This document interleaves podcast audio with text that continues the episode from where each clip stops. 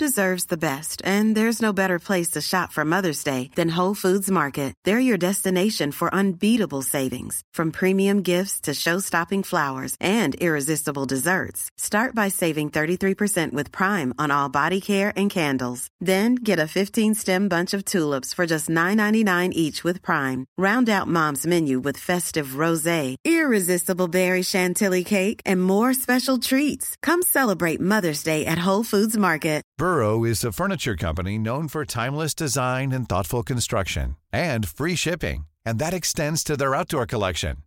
Their outdoor furniture is built to withstand the elements, featuring rust-proof stainless steel hardware, weather-ready teak, and quick-dry foam cushions. For Memorial Day, get 15% off your Burrow purchase at burrow.com slash ACAST and up to 25% off outdoor. That's up to 25% off outdoor furniture at burrow.com slash ACAST. Wow. Nice. Yeah. What you're hearing are the sounds of people everywhere putting on Bombas socks, underwear, and t-shirts made from absurdly soft materials that feel like plush clouds. Yeah, that plush. And the best part? For every item you purchase, Bombas donates another to someone facing homelessness. Bombas. Big comfort for everyone. Go to bombas.com slash ACAST and use code ACAST for 20% off your first purchase. That's bombas.com slash ACAST. Code ACAST. P.O. Flodström är pingstapolet och verksamhetsut... Ah, vi får köra om direkt. Det hände förra gången också och det har aldrig hänt förut. Men... eh. Du lyssnar på podcasten Samtal, en podcast med fokus på fria samtal. Jag heter Jannik Svensson och jag vill bjuda in dig till vår samtalsgrupp på Facebook. Länk till den hittar du på hemsidan www.samtal.ax. Jag blir också superglad om du vill vara med och hjälpa att stödja det här projektet. Det kan du göra på www.patreon.com samtal eller genom att swisha mig på nummer 070-3522 472. Länkar och nummer hittar du på hemsidan www.samtal.ax. Jag släpper nya samtal varje onsdag året runt och tar tacksamt emot tips ifall det finns någon du vill höra i podden. Idén bakom podden är att fokusera på fria samtal. Vi tror att öppenhet är grunden för det demokratiska samtalet och vill uppmuntra dig som lyssnar att exponera dig för samtal med någon du inte håller med om. Jag heter Jannik Svensson och du lyssnar på podcasten Samtal. P.O. Flodström är pingstapolet och verksamhetsutvecklare för stiftelsen Bibeln idag. Han är också aktiv vänsterpartist och driver poddarna Kristna Datingpodden, Pennys kultursällskap och Otroligt. Och det här ska ju uttalas med dalmål, eller hur? helt korrekt. Eh, välkommen hit eh, P.O. Kul att du vill vara med i podcasten Samtal. Ja, men tack så jättemycket. Jag kollade ju in din hemsida. Det fanns ju väldigt många spännande program där som jag kommer att titta in, eller lyssna in så småningom. Mm. Och nu, nu är det ju lite den här poddrundgången, att man poddar med andra poddare och så blir det ju lite, men så måste det ju få vara. Ja. Eh, men, men du sa att, att jag måste uttala otroligt på dalmål och nu har jag den turen att jag har en farbror som bor i, i Smedjebacken, så jag kan ju det här. Ja, men härligt. Ja, men jag hörde att du hade en väldigt så här, naturtroget uttal där på otroligt. det, är så, det är så konstigt. Han kommer ju från Åland, men han, har liksom, han är en sån här eh, som du vet, anpassar sig till sin omgivning. Så han har börjat prata dalmål. Han har bott där jättelänge. Men, Ja. så jag var där mycket när jag var liten och så. ja. Men du bor i Borlänge, eller? Åland, va? Jag, bo- jag, jag är från Åland, studerar i Stockholm, men Ja, eh, just nu är jag på Åland. ja okej, förstår. Men du, du bor i Borlänge Ja, precis. Och uppvuxen där? Eh, uppvuxen, i, uppvuxen i Fagersta de första 15 åren av mitt liv. Sen så bodde jag i Gävle i 14 år och i Örebro i fyra år. Mariestad ett år och nu har jag bott i Borlänge i fyra, stad, i fyra år. Ja, du har flyttat runt mycket då? Ja, lite grann. Men mest, mest om någon frågar så känner jag väl mig mest som Gävlebo, skulle jag säga.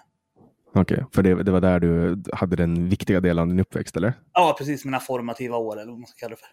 Mm. Och eh, du, är, du är verksamhetsutvecklare för stiftelsen Bibeln idag. Vad, vad är Bibeln idag för någonting? Eh, Bibeln idag är den svenska grenen av Scripture Union eh, och vi jobbar med både opinionsbildning på evangelikal grund, vi är en ekumenisk stiftelse, så att vi ägs av alla de traditionella växelkristna samfunden, pingst, Evangeliska Frikyrkan, Equmeniakyrkan, Svenska Alliansmissionen, men även Svenska kyrkan. Eh, och det jag jobbat mest med är vår kampanj här för att stanna, där vi har lyft upp eh, eh Sveriges kristna råds rapport från november 2019 som handlade om att varannan eh, skolungdom i Sverige blivit mobbad för sin kristna livsåskådning och hälften av de som har blivit mobbade har blivit det av sina lärare. Så att då ville vi lyfta upp det och uppmärksamma det i en liten påverkanskampanj som heter Här för att stanna, där vi även tittat lite grann på vad det är som gör att de traditionella frikyrkosamfunden tappar så många av de ungdomar som växer upp i dem. Det är mer än hälften av de som växt upp inom svensk frikyrka som inte är kvar där när de passerar 20 års ålder. Mm. Jag har ju en liten teori om det där. Ja, Eh, och det har att göra med, alltså, om man kollar på även ungdomsförbund idag, alltså, eller ungdoms, så gamla ungdomslokaler och föreningar och sånt. De håller ju också på att dö ut för att, för att folk, ut, alltså, folk har utvecklat nya arenor att mötas på. Förut var det ganska naturligt att gå till en förening eller någon lokal och, och hänga. Och nu gör man det på nätet istället. Så jag tror att det är en så ganska naturlig evolution av bara att vi kommunicerar på andra sätt. Mm, det har jag ju inte märkt, inte minst med Ung Vänster också. Det är ju en helt annan organisation idag än vad det var när jag var i så här, gymnasieåldern. Hur gammal är du då? Eh, nu är jag 36. Eh, så att jag gick med Ung Vänster 2000 ungefär. Så du, då är du född år? Eh... 84. 84, okej. Okay. Då är du exakt 10 år äldre än mig. Ja, ja. Eh, nej, men på den tiden så eh, var ju liksom Vänster en stor kampanjorganisation som gjorde massa saker. Festivaler, konferenser, stora påverkanskampanjer. Idag så finns inte ens Ung Vänster i alla mellansvenska städer. På den tiden så fanns Ung Vänster i princip överallt där Vänsterpartiet fanns. Mm. Men är du, du är fortfarande aktiv inom, inom uh, Vänsterpartiet då? Ja, fast inte alls på samma sätt längre som för tio 8-10 år sedan då jag jobbade för partiet som eh, politisk sekreterare eller ombudsman som det heter. Nu för tiden så är jag mer av en gräsrotsaktivist. Jag har en ersättarplats i kommunfullmäktige i Borlänge och en ersättarplats i, eh, i styrelsen för Vänsterpartiet Borlänge, men inget mer än så. Mm. Vad tänker du om det här senaste utspelet då från uh, Ung Vänster där de, där de satt in i sitt principprogram att de är kommunister? Alltså har de satt in det i sitt principprogram? Ja, det har varit jättemycket på Twitter. Jag läste om det. Jaha, jag hänger inte så mycket på Twitter, men jag tycker att eh, det troligtvis eh, smalnar av eh, mängden personer som kan tänka sig att identifiera sig eller gå med i Ung Vänster eftersom om du kallar dig för kommunist så betyder det att du köper hela den historiematerialistiska berättelsen om världen. Vilket inte alls är självklart att alla socialister gör. Eh, är du frihetlig socialist så har du ju snarare en idealistisk eh, samhällsanalys. Och då kallar du dig inte för kommunist.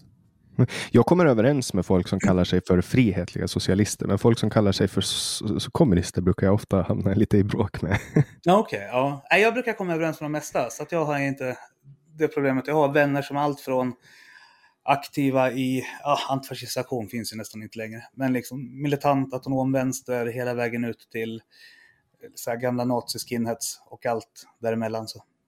Som är aktiva fortfarande, nazister ja, tänker jag? Ja, ja. Men det, hur, hur är det att komma överens? Alltså, kommer du överens? Alltså, för nu bor du ju i Borlänge. I Dalarna så finns det en, eh, ganska många nazister. Om, eller jag vet inte om, om, rätta mig om jag har fel, det kanske är en fördom. Nej, men det stämmer väl att Nordiska motståndsrörelsen har ett starkt fäste här. Eh, och just de nazisterna är ju väldigt sekteristiska. Så att eh, de är extra svåra att eh, föra ett, ett samtal med. Så. Eh, men jag har positiva erfarenheter av eh, både dialog, samtal och vänskap med eh, nationalsocialister inom det som hette Svenskarnas parti, eller Nationalsocialistisk front. Men det är som bärare av alla livsåskådningar och ideologier och världsåskådningar att det är individer. Eh, så att är en bra individ med enligt mig felaktiga värderingar så är den fortfarande en bra individ. Så är det en dålig individ med, enligt mig, bra värderingar så är det fortfarande ingen jag vill umgås med. Mm. Och, och, och, du följer väl Jesus ord om jag förstår det rätt och han låg till bords med både tullare och prostituerade? Definitivt. Och sen framförallt så brukar jag trycka på att vi är alla både syndare och rättfärdiga. Eh, och att Jesus kallar till lärjungaskap, att så här, kom som du är, bli som Jesus. Så att jag har väldigt svårt för människor som eh, ägnar sig åt godhetssignalering och eh, i sitt personliga varumärke har att de är lite godare och lite bättre än alla andra. Eftersom min princip hela tiden utgår ifrån att inte försöka jämföra min egna idealitet med en andres extremitet. Det, det måste ju vara jobbigt för dig att vara inom Vänsterpartiet om du har svårt med godshetssimulering. Jag tänker att jag skulle ha haft lika svårt oavsett vilket parti jag skulle ha varit med. Eftersom det parlamentariska spelet till stor del handlar om att hålla på och fultolka varandra och ta sin motståndares sämsta argument och sen förvrida det tillräckligt mycket för att det fortfarande ska flyga och sen kasta tillbaka det. Liksom. Professionellt halmdock, eh, halmdocksbygge. Ja, definitivt. Ja, det, eller halmgubbe säger man. Halmdocka, ja, ja. Halmgubbe, halmgubbe. Ja, nej, men det är mycket just den parlamentariska eh, debatten eh, om man kollar på hur eh, de här partierna håller på idag det är ju bara, du, du kollar på de här debatterna som SVT anordnar och så ser du hur det är så uppenbart att de har haft någon så här eh, kommunikationskonsult som har gått igenom vilka one-liners de ska dra. Och så står eh, Stefan Löfven och bara, vi ska förbättra arbetstagares ställningar på arbetsmarknaden. Vi ska förbättra för arbetstagare. Vi ska förbättra. Och så liksom hur de håller på. Det är liksom ingen debatt där de eh, diskuterar sakpolitik, utan nu är det värre än någonsin. Alltså nu är, handlar ju nästan allting om att fulltolka och, och försöka hitta på olika saker om andra partier. Ja, regisserad underhållning som jag i ärlighetens namn inte finner särskilt underhållande längre. Mm. Ja, men vad, vad, tycker du om, vad tycker du om det parlamentariska läget och tycker du det är rätt att, att, eh, eh, att vi står i den här situationen som vi gör idag, att man isolerar Sverigedemokraterna med en minoritetsregering? Alltså, jag tänker att alla partier får väl hantera det parlamentariska läget utifrån vilka strategier de finner bäst så. Och eh, jag är väl tillräckligt cynisk för att tänka så här att eh, eh, Sverigedemokraterna kommer sluta vara isolerade i samma stund något av de andra partierna ser att det är politiskt gynnsamt att inte göra det. Eh, och så länge det är gynnsamt för den egna liksom väljarbasen och opinionen att isolera dem så kommer man att göra det. Det, är inte... Mm, det känns ju som att Moderaterna är på väg att svänga nu. Ja, eventuellt. Det beror på. Alltså, jag tänker mig att det också är lite så provballonger just nu. Och att de ganska snart kan återgå till en annan linje beroende på hur det låter på Twitter och på olika borgerliga ledarsidor. Så. De skickade ju upp Anna Kinberg Batra. Eh, hon skickade upp en testballong som blev ganska kraftfullt nedskjuten. Och då backade ju partiet igen eh, på frågan om samarbete med ett eh, nationalkonservativt parti. Eh, och sen Ulf Kristersson höll lite låg profil och nu skickar han upp en testballong igen. Så att jag tänker att allting handlar om vilket utfall det får hos de egna väljarna. Så. Mm. Ja, alltså den här taktiken eh, som har skett nu från Socialdemokraternas och Miljöpartiets håll, det är ju att eh, göra, alltså demonisera Sverigedemokraterna så mycket som möjligt och koppla dem samman med nazisterna. Och mm. då, handlar ju, då får de ju hela debatten att handla om det istället för sakpolitik. Ja, och det är ju så Liberalerna och Centern valt att förhålla sig till Vänsterpartiet. Så det är liksom same old, same old. Eh, att eh, istället för att eh, resonera kring olika sakfrågor så ägnar man sig åt signalering i olika grad. Så. Mm. Och samtidigt som de har väldigt, väldigt bra lön från sina olika ämbeten. Ja, bra, bra, bra. Men ja, visst, de har, de har en rimlig... Eller jag tycker att politiker har en ganska rimlig lön utifrån eh, vilka krav som ställs på en eh, högt uppsatt politiker. Så. Men sen får vi komma ihåg också att det är bara... Jag, tror jag, jag var inne och kollade i SCB. Eh, det sitter 349 politiker i riksdagen och sen så finns det kanske 500-600 kommunalråd som har den här lönen på 67 500. Resten av landets 60 000 politiker eh, går i back på sitt politiska engagemang. Mm, ja, alltså kommunpolitiker och så vidare. Ja. Vad får ni per möte? Är det så 200 kronors arvode eller något sånt? Varierar jättemycket. Eh, Gävle kommun har ju ganska bra arvoden, så där får du inkomstbortfall plus riksdagsarvode. Så då får du motsvarande en halvdag för fyra timmar och motsvarande en hel dag för åtta timmar. Men här i Bålänge till exempel så får du 400 kronor och inget inkomstbortfall ifall du ersätter. Så mm. får du back. Ja, så du måste skatta på det också? Ja, ja, ja. Ja, Ja, nej, men det är alltså kommunpol kommunpolitik är ju så som politik bör vara. Den ska vara frivillig och drivas eh, med hjärtat. Liksom. Så tänker jag i alla fall. Mm, mm. Eh, att proffspolitik, det blir, det blir som på en annan nivå. Eh, där, där det mera handlar om att bli omvald än att, än att eh, faktiskt genomföra eh, vallöften. Ja, att så här, individer blir ganska så här, skraja. Jag hörde ett program som du gjorde med Monica Roll, tror jag, där du pratade om att du hade problem att få eh, kvinnor från vänsterkanten på grund av att de var rädda att uppfattas som representanter för hela sin organisation. Så.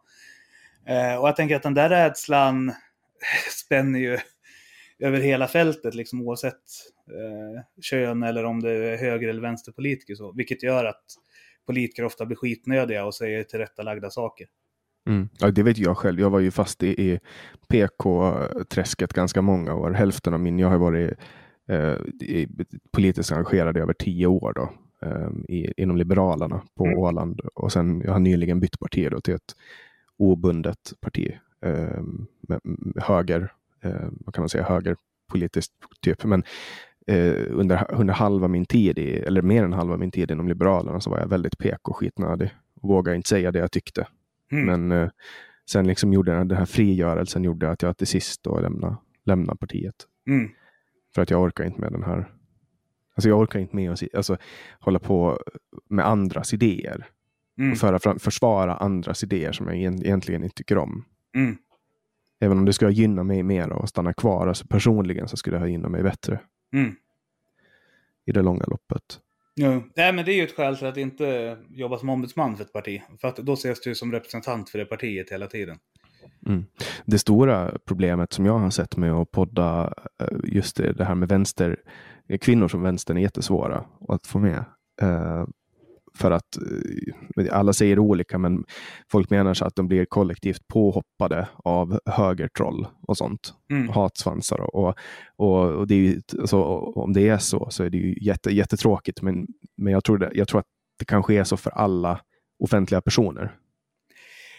Alltså, jag har ju alltid varit så privilegierad att, eh, eller så är det det att jag inte identifierar det som påhopp. Men de som skriver konstiga saker till mig, det är så här random galningar liksom. Alltså,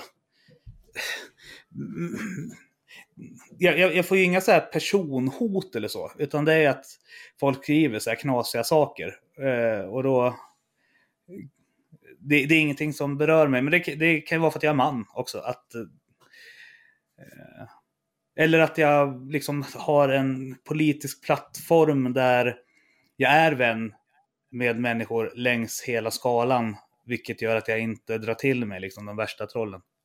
Kan man mm. också. Jag har svårt att spekulera i vad det beror på. Jag upplever ändå att det har blivit lite bättre nu. För att nu finns det så mycket olika, um, alltså olika plattformar som man kan röra sig på. Så att nu till, till exempel de som, de som avskyr det jag gör, mm. de lyssnar inte på min podd. Uh, för de kan lyssna på andra poddar. Mm. Så att på det sättet hade det blivit lite bättre. Men det var ett tag, alltså för kanske två år sedan, när, när den här polariseringen var vidrig. Alltså speciellt runt riksdagsvalet. Det var inte okej, okay. alltså det som hände då i sociala medier. Mm. Om du minns. Jag brukar säga att det stora förfallet kom ju någon gång kring 2010 när folk fick ryggdunkar av att de skrev statusuppdateringar om att ifall du röstar på det eller det partiet så kan du ta bort mig som vän. Eh, Mm. För det fördummade hela den liksom, offentliga diskursen. Eh, det gjorde att vi blev korkade, för vi gav varandra positiv social bekräftelse för att vara intoleranta mot varandra. Ja, ja, och där var ju också Jan Elin var ju väldigt drivande i den här Rör inte min kompis-kampanjen, eh, eller Vi gillar olika. Det härstammar ju från Rör inte min kompis. Men den här handeln Vi gillar olika som han launchade ut med Aftonbladet och sen tillät han inte att um, eh, Sverigedemokraterna annonsera i Aftonbladet. Så att det gjorde också att det blev en ganska stor polarisering som gynnar Sverigedemokraterna väldigt mycket. Så för oss som inte gillar Sverigedemokraterna eh, men som ändå är toleranta så var ju det här inte så bra. Sen vill jag ifrågasätta hela påståendet om att vi svenskar gillar olika. Alltså svenskar på gruppnivå, majoritetskulturen. Så. Ja, det gör man ju verkligen inte. Nej, alltså på vilket vis gillar vi olika? Alltså, vi, den svenska majoritetskulturen har svårt att acceptera eh, hel svenska pingstvänner. Så att eh, med så relativt majoritetskulturellt kodade värderingar, Eh, så i vilken, eh, vilken grad är det vi gillar olika egentligen? Alltså vi gillar att exotifiera andra kulturer. Men vi, sku, vi skulle ju inte alls gilla ifall de blev liksom interaktiva subjekt i det offentliga rummet. Ja, men det är väl alltså om man åker ner till, till Marocko eh, så är, är det inte alls osannolikt att man blir hembjuden och får bo hos någon. Eh, de släpper in en som gäst och, och man får du vet, mat och, och så. Eh, det är ju inte jättevanligt att svenskar släpper in turister i sina hem och låter dem bo på soffan och lagar mat åt dem. Nej, då skulle vi säga att vi gillar gästfrihet då. Men vad är det för olikheter som vi menar att vi gillar? Jag menar, eh, normen någonstans eh, socialt, även ifall jag personligen försöker gå emot den, det är att vi söker oss till människor som tänker och tycker och ser ut ganska mycket som vi. Ja, det är därför vi har politiska partier. Vi söker oss till folk som gör det som vi gör. Ja, och det, är, och det är därför vi har massa olika kristna samfund också. För att pingstvänner tycker det är roligare att hänga med pingstvänner än med Svenska Missionsförbundet. Liksom. Mm, så det, det kokar ju ner till, sist och slutligen så kokar det ju ner till utseende. Jag antar att, att, att de menar att det har med utseende att göra då. Ja, att vi gillar att människor ser olika ut. Ja, ja men alla ser ju olika ut för att alla har ju ett eget DNA liksom. Ja. Ingen ser ju som ut som den andra. Man kan ju likna och ha liknande anletsdrag, men Ja, men där kan jag också ifrågasätta. Hur många hippies eh, gillar folk, att folk ser ut som kostymnissar och hur många kostymnissar gillar att folk klär som punkare? Nu finns det inga punkare längre. Punken har varit död liksom 15-20 år. Vilket i sig själv är en... Ja, har, du, har du varit i Finland de senaste tio åren? Nej, det har jag inte. Där finns det punkare fortfarande. Det gör det. De flyttade ja, ja. till Finland allihopa. Ja, nej, de finns kvar där. Jag vet inte vad det är som är grejen. Men... Ja, ja. I Sverige finns de inte. Men i Sverige, i Sverige har man ju liksom gått tillbaka till en sån där, nu, är det ju, nu ska man ju gå runt i, i kläder från 70-talet mm. med jättedyra väskor från Fjällräven. Är det hipsters du syftar på? Ja. ja, okay, ja. De, går till, de går till, man tror att de handlar på Myrorna, men egentligen handlar de på någon hipp butik inne på, alltså på Hornsgatan som säljer jättedyra kläder. Mm. Så här gul, gulbruna eh, byxor och mörk, eller mörkgröna och gulbruna byxor från 70-talet, men som egentligen är helt nya. Ja, och det där är väl också en tendens då på att det mest är en from floskel det här om att vi gillar olika och vi tror på alla människors lika värde. Det blir en helt egen diskussion vad det här med att tro på alla människors lika värde egentligen betyder. Men det här med att vi gillar olika, det stämmer ju inte. Alltså alla subkulturer tenderar ju att se att så här, börja klä sig ganska likadant. Oavsett ifall det är Vänsterpartiet eller Pingstkyrkan eller Moderata ungdomsförbundet jag vet inte hur det är med förbundet Humanisterna ifall de klär sig likadant, så jag ska inte uttala mig om dem. Jag tror, jag tror inte att de, att de gör det. Mm. Men det är, bara, det är bara att kolla på, äh, det finns ju absurda kulturyttringar som när jag var liten, uh, då var häng en grej. Det, kan, det var säkert när du gick i högstadie. Hiphoppare. Uh, ja, att man hade häng, visa rumpan, visa kalsongerna. Ja, ja det är så här, hur, hur blir det ens en grej? Alltså, det måste ju vara någon som har glömt att ta bälte på sig som folk tycker att det är häftigt eller som har inflytande och sen börjar folk imitera det och till sist så fanns det liksom speciella kalsonger eh, för häng. Alltså, jag har för mig, nu eh, tjejgissar jag, men jag har för mig att eh, det är någon trend som kom från amerikanska gangsterrappare. Eh, och att det hänger ihop med så fängelsemode. Det är det här med att ha fickorna ut och in också. Att du är eh, liksom undergiven och liksom längst ner i rang. Eh, och sen så såg folk att deras eh, musikartister klädde sig så, och så började de gå så, utan att liksom ha koll på historien bakom. Så egentligen så var det, de visade att de hade låg rang så att de lätt skulle kunna bli våldtagna i fängelse. Ja. Och så blev det en cool kulturyttring. Ja, precis. Det, är så det, låter, ja, men det låter ju ungefär som hur ett mode föds. Mm -hmm. Jag vet inte, det finns ju jättekonstiga moden. Alltså på 30-talet var det ju hattar som var grejen. Ja. Det skulle inte vara ganska trevligt om det kom tillbaka, så att alla höll på med olika hattar. Alltså man, man blir så fet i håret, men jag hade ju hatt under slutet av min tid som punkare när jag började tröttna på att ha gelatin och vax i håret varje dag. Eh, började köra en sån här Staton-hatt för att bryta av lite mot... Mm. Ja, Jag har ju, jag har ju, nu har jag börjat låta håret växa. Jag, jag, har, jag är 27 år nu och tänker att nu, nu börjar mina tonår, så nu håller jag på att låta håret växa ut och det är ganska skönt. Från att ha liksom duschat håret varje dag och stått och fixat det med, med borste och vax och hårspray till att liksom kunna duscha varannan dag och bara stiga upp och lägga det i en knut. Det är jävligt skönt. Ja, ja, ja men det... Jag tror det. Mm. Idealet är att komma upp i att man kan, du vet, fuck it, raka bort allt. Mhm. Men du ska inte prova att köra lite tuppkam eller dreads då, ifall du ändå sen tänker raka av det? Då är det ju perfekt läge att prova hur du skulle passa i dreads. Ja, alltså, jag, är- jag är väldigt öppen. jag, jag, tror, jag tror inte att det skulle passa min eh, personlighet jättebra, men det är inte omöjligt. Det är väl bara för att skaffa dreads, det enda man behöver göra är väl att sluta bry sig om det. Typ. Men ja, ska du ha snygga dreads så ska du ha någon som sitter och virkar dem åt dig. Men tänk så här, hur många borgare känner du som har dreads? Bara det är ju liksom ett skäl nog för att du borde skaffa det. ja, det är faktiskt inte supermånga. Jag- Jag känner en kille med dreads eh, som jag umgås eh, en del med. Eh, och han, eh, ja, han är ju inte borgare. Eh, inte uttalat i alla fall, men Mm, mm. det, det kommer ju ofta med att man har en, alltså för att det är ju ändå en så stark kulturell markör så att man, man visar att man har vissa um, vissa, vad ska man säga, att man har en värdegrund som stämmer överens med mainstream i den kulturen.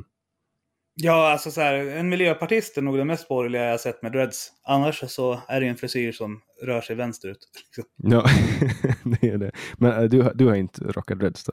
Nej, jag, har alla, jag hade långt hår en gång. Men sen så var det ett modemagasin som frågade ifall de fick göra om mig. Så att då tog de bort det. Och sen så orkade jag aldrig spara ut det. Mm. Ja, nej, jag, jag, jag började på en, en uh, idrottsfolkhögskola nu i höstas. Eh, och det som hände där var att alla gick runt i träningskläder hela tiden. Och jag har alltid haft liksom skjorta eh, som arbetskläder. Eh, så i början hade jag skjorta på mig och så var det ett om, alltså bytte om hela tiden. Och sen slutade det med att jag hade på mig träningskläder till skolan. Eh, och sen, slu, sen slutade jag fixa håret för jag blev ändå svettig. Och sen fick jag inte gå till frisör på grund av corona och min frisör bor på Åland. Mhm. Så sen blev det bara eskalera och nu är håret långt. Ja. Men, men på tal om hår, eh, Amanda Lind får ju väldigt mycket kritik då, kulturministern, för att hon har dreads. Tycker du att det är rimligt att man Åh, kritiserar egentligen. Kulturell appropriering. Alltså vad är det för dumheter? Alltså hela idén är ju helt absurd. Alltså i eh, ena stunden så pratar vi om att eh, Återigen det här med att vi gillar olika och eh, bejakar mångkultur och att vi tycker om influenser från eh, många olika håll och att vi ska integreras med varandra och ta positiva influenser av varandra. Eh, och, och, och, och, sen, och sen så börjar vi hitta på en massa nya begrepp för kränkthet när någon gör det. Som Amanda Lind då, Som då eh, har tagit inspiration från den frisyr som är vanlig på Jamaica. Och då ska inte hon få ha, alltså så här, eh, skulle vi anklaga, bli- blir det rimligt att anklaga till exempel då syriska flyktingar som börjar gå omkring i jeans och t-shirt för att de kulturellt approprierar eh, svensk majoritetskultur? Eller är det rimligt för mig att bli lack på dig för att du börjar käka curryrätter? Eller eh, vad, vad, vad mer kan vi hitta på som är indiskt? Jag vet inte vad vi kan bli arga på. Nej, men alltså, jag vet Det är, ju- det är, ju- det är, ju- jag tycker det är jättekonstigt. Hon får väl ha det om hon vill. Ja, men, men ta någonting indiskt. Ko- vad, vad, vad är liksom så riktigt kulturellt signifikant för Indien? Man är snäll med kor. Ja, okej. Ja, Man men- låter dem stå på vägen. Ifall du, ifall du skulle bli hindu och och käka kor, skulle du kulturellt ha approprierat mig då? Eller om vi tar någon annan identitet som är starkare hos mig då, så här, identiteten som pingstvän. Eh, vad- vad, förknippas vi med? Vi, Ni går runt och kastar heligt vatten på folk. Nej, det är katoliker. Men, eh, Ja. men, men ifall, ifall du nu skulle göra det.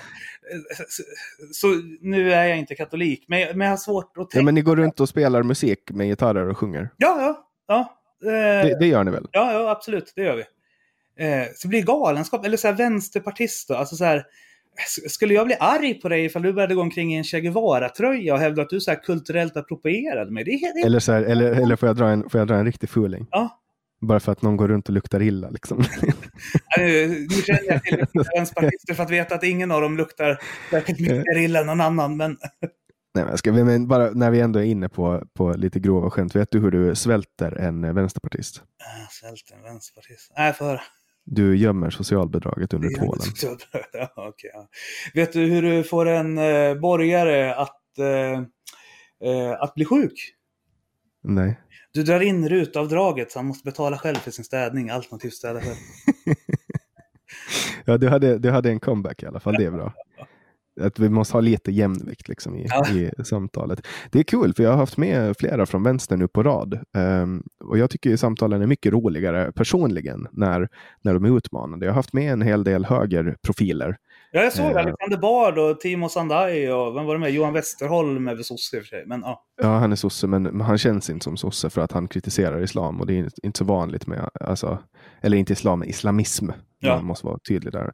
Men sen har ju Aron Flam varit med och Henrik Jönsson. Och, eh, och jag tycker det är jättetrevligt att prata med dem. Mhm. Eh, men jag befinner mig så mycket i den idévärlden så att det är alltid roligare och lite mer utmanande att prata med folk som faktiskt är vänster. Ja. Men eh, tro är någonting som jag har, det är faktiskt väldigt lite som har handlat om tro eh, i podden. Jag har ju haft med Peter Genbeck då, som är före detta pingstpastor eh, och i Knutby församling. Den här, eh, det som alla känner till då med Knutbysekten och så vidare. Eh, men utöver det så har jag inte haft med jättemycket som har med tro att göra. Men jag kan ju börja med att ställa en riktigt, riktigt öppen fråga. Vad, vad innebär tron eh, för dig? Jag brukar försöka, nu, jag går ju i den fällan också ibland att jag börjar prata om tro, men jag tycker att det är inte ett jättebra begrepp för att beskriva eh, en livsåskådning och en världsåskådning. Jag brukar prata om att de engelska begreppen faith och believe mycket mer adekvat liksom fångar essensen av vad den kristna livsåskådningen är. Vart sätter jag min tilltro? Vart sätter jag mitt hopp? Och den sätter jag ju hos Jesus.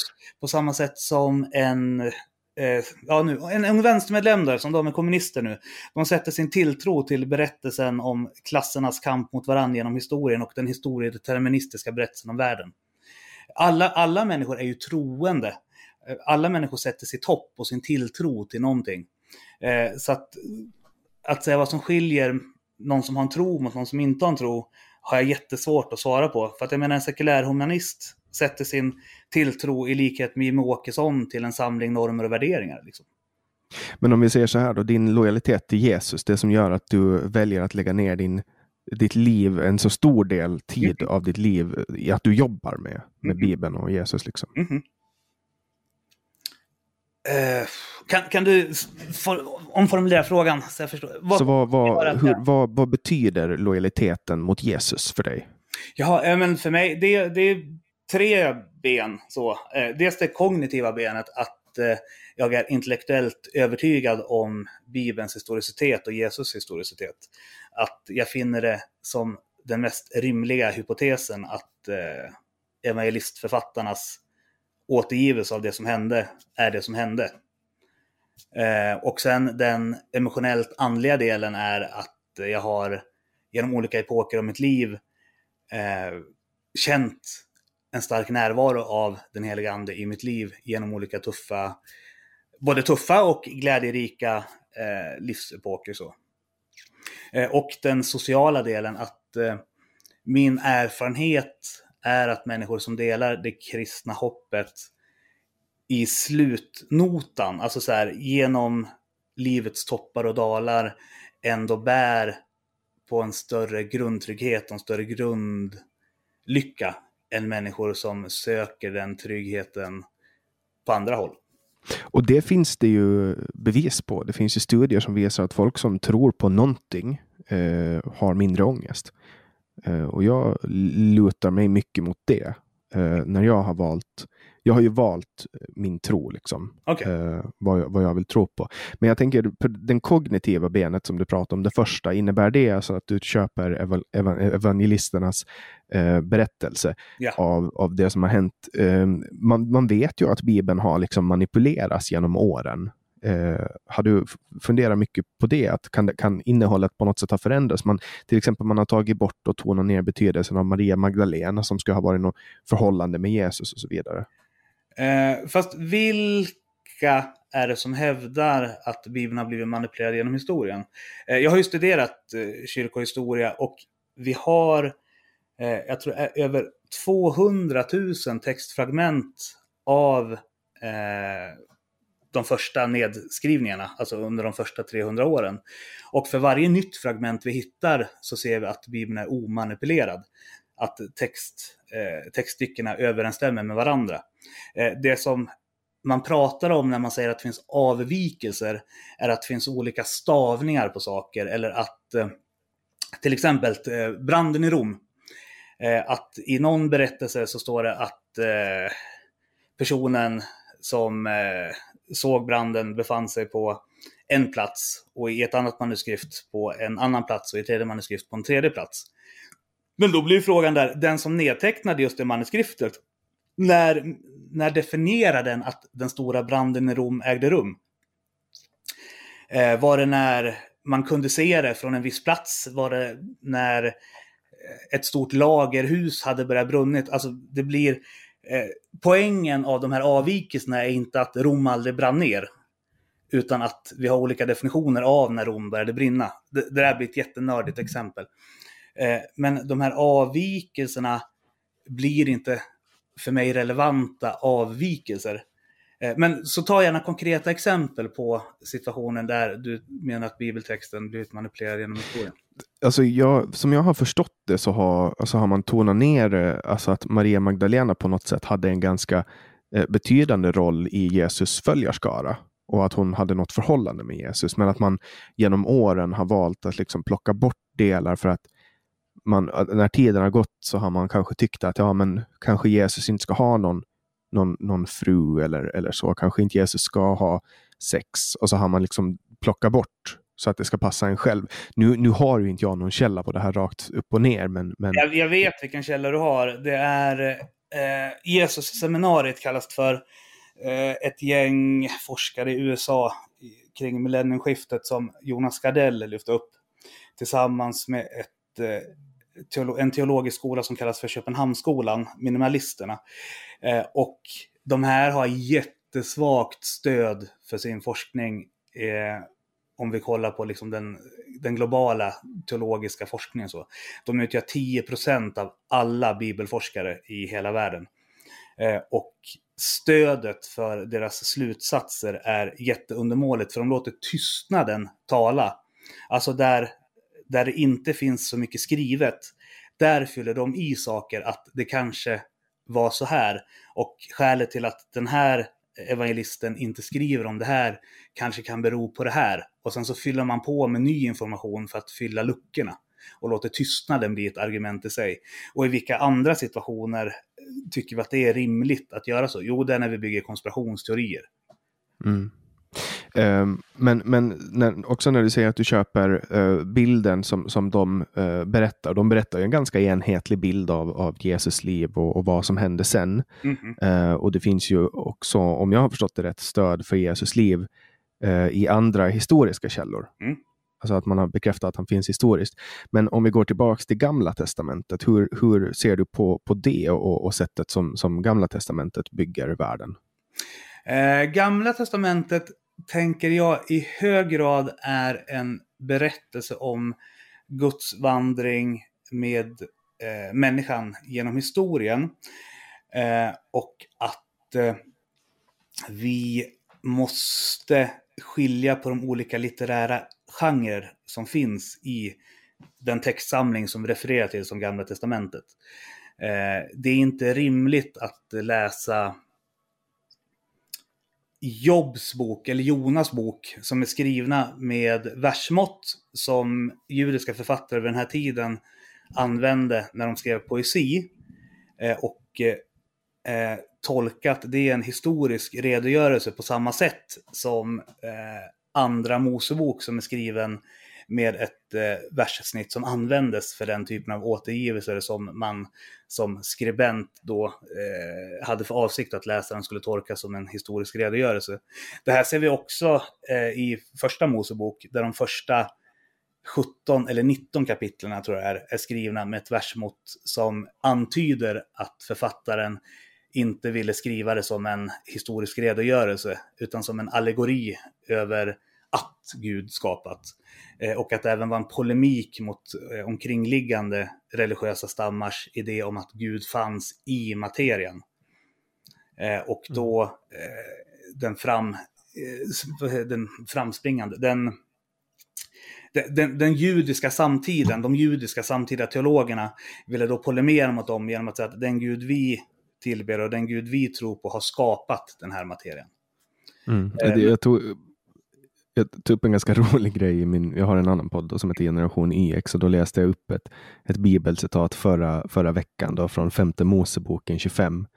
Eh, rättvisa och vedergällning. Mm -hmm. Om två män råkar i slagsmål och den enes hustru skyndar till för att hjälpa sin man och sträcker ut handen och griper tag om könet på den som slår hennes make, skall du utan förskoning hugga av hennes hand. Mm -hmm. Sånt, jag tycker sånt är jätteunderhållande. Liksom. Ja, så eh. det, det, det, vi får, eller det jag tycker är viktigt att lyfta fram när vi läser den mosa, mosaiska lagen är att jämföra den med samtida lagsamlingar.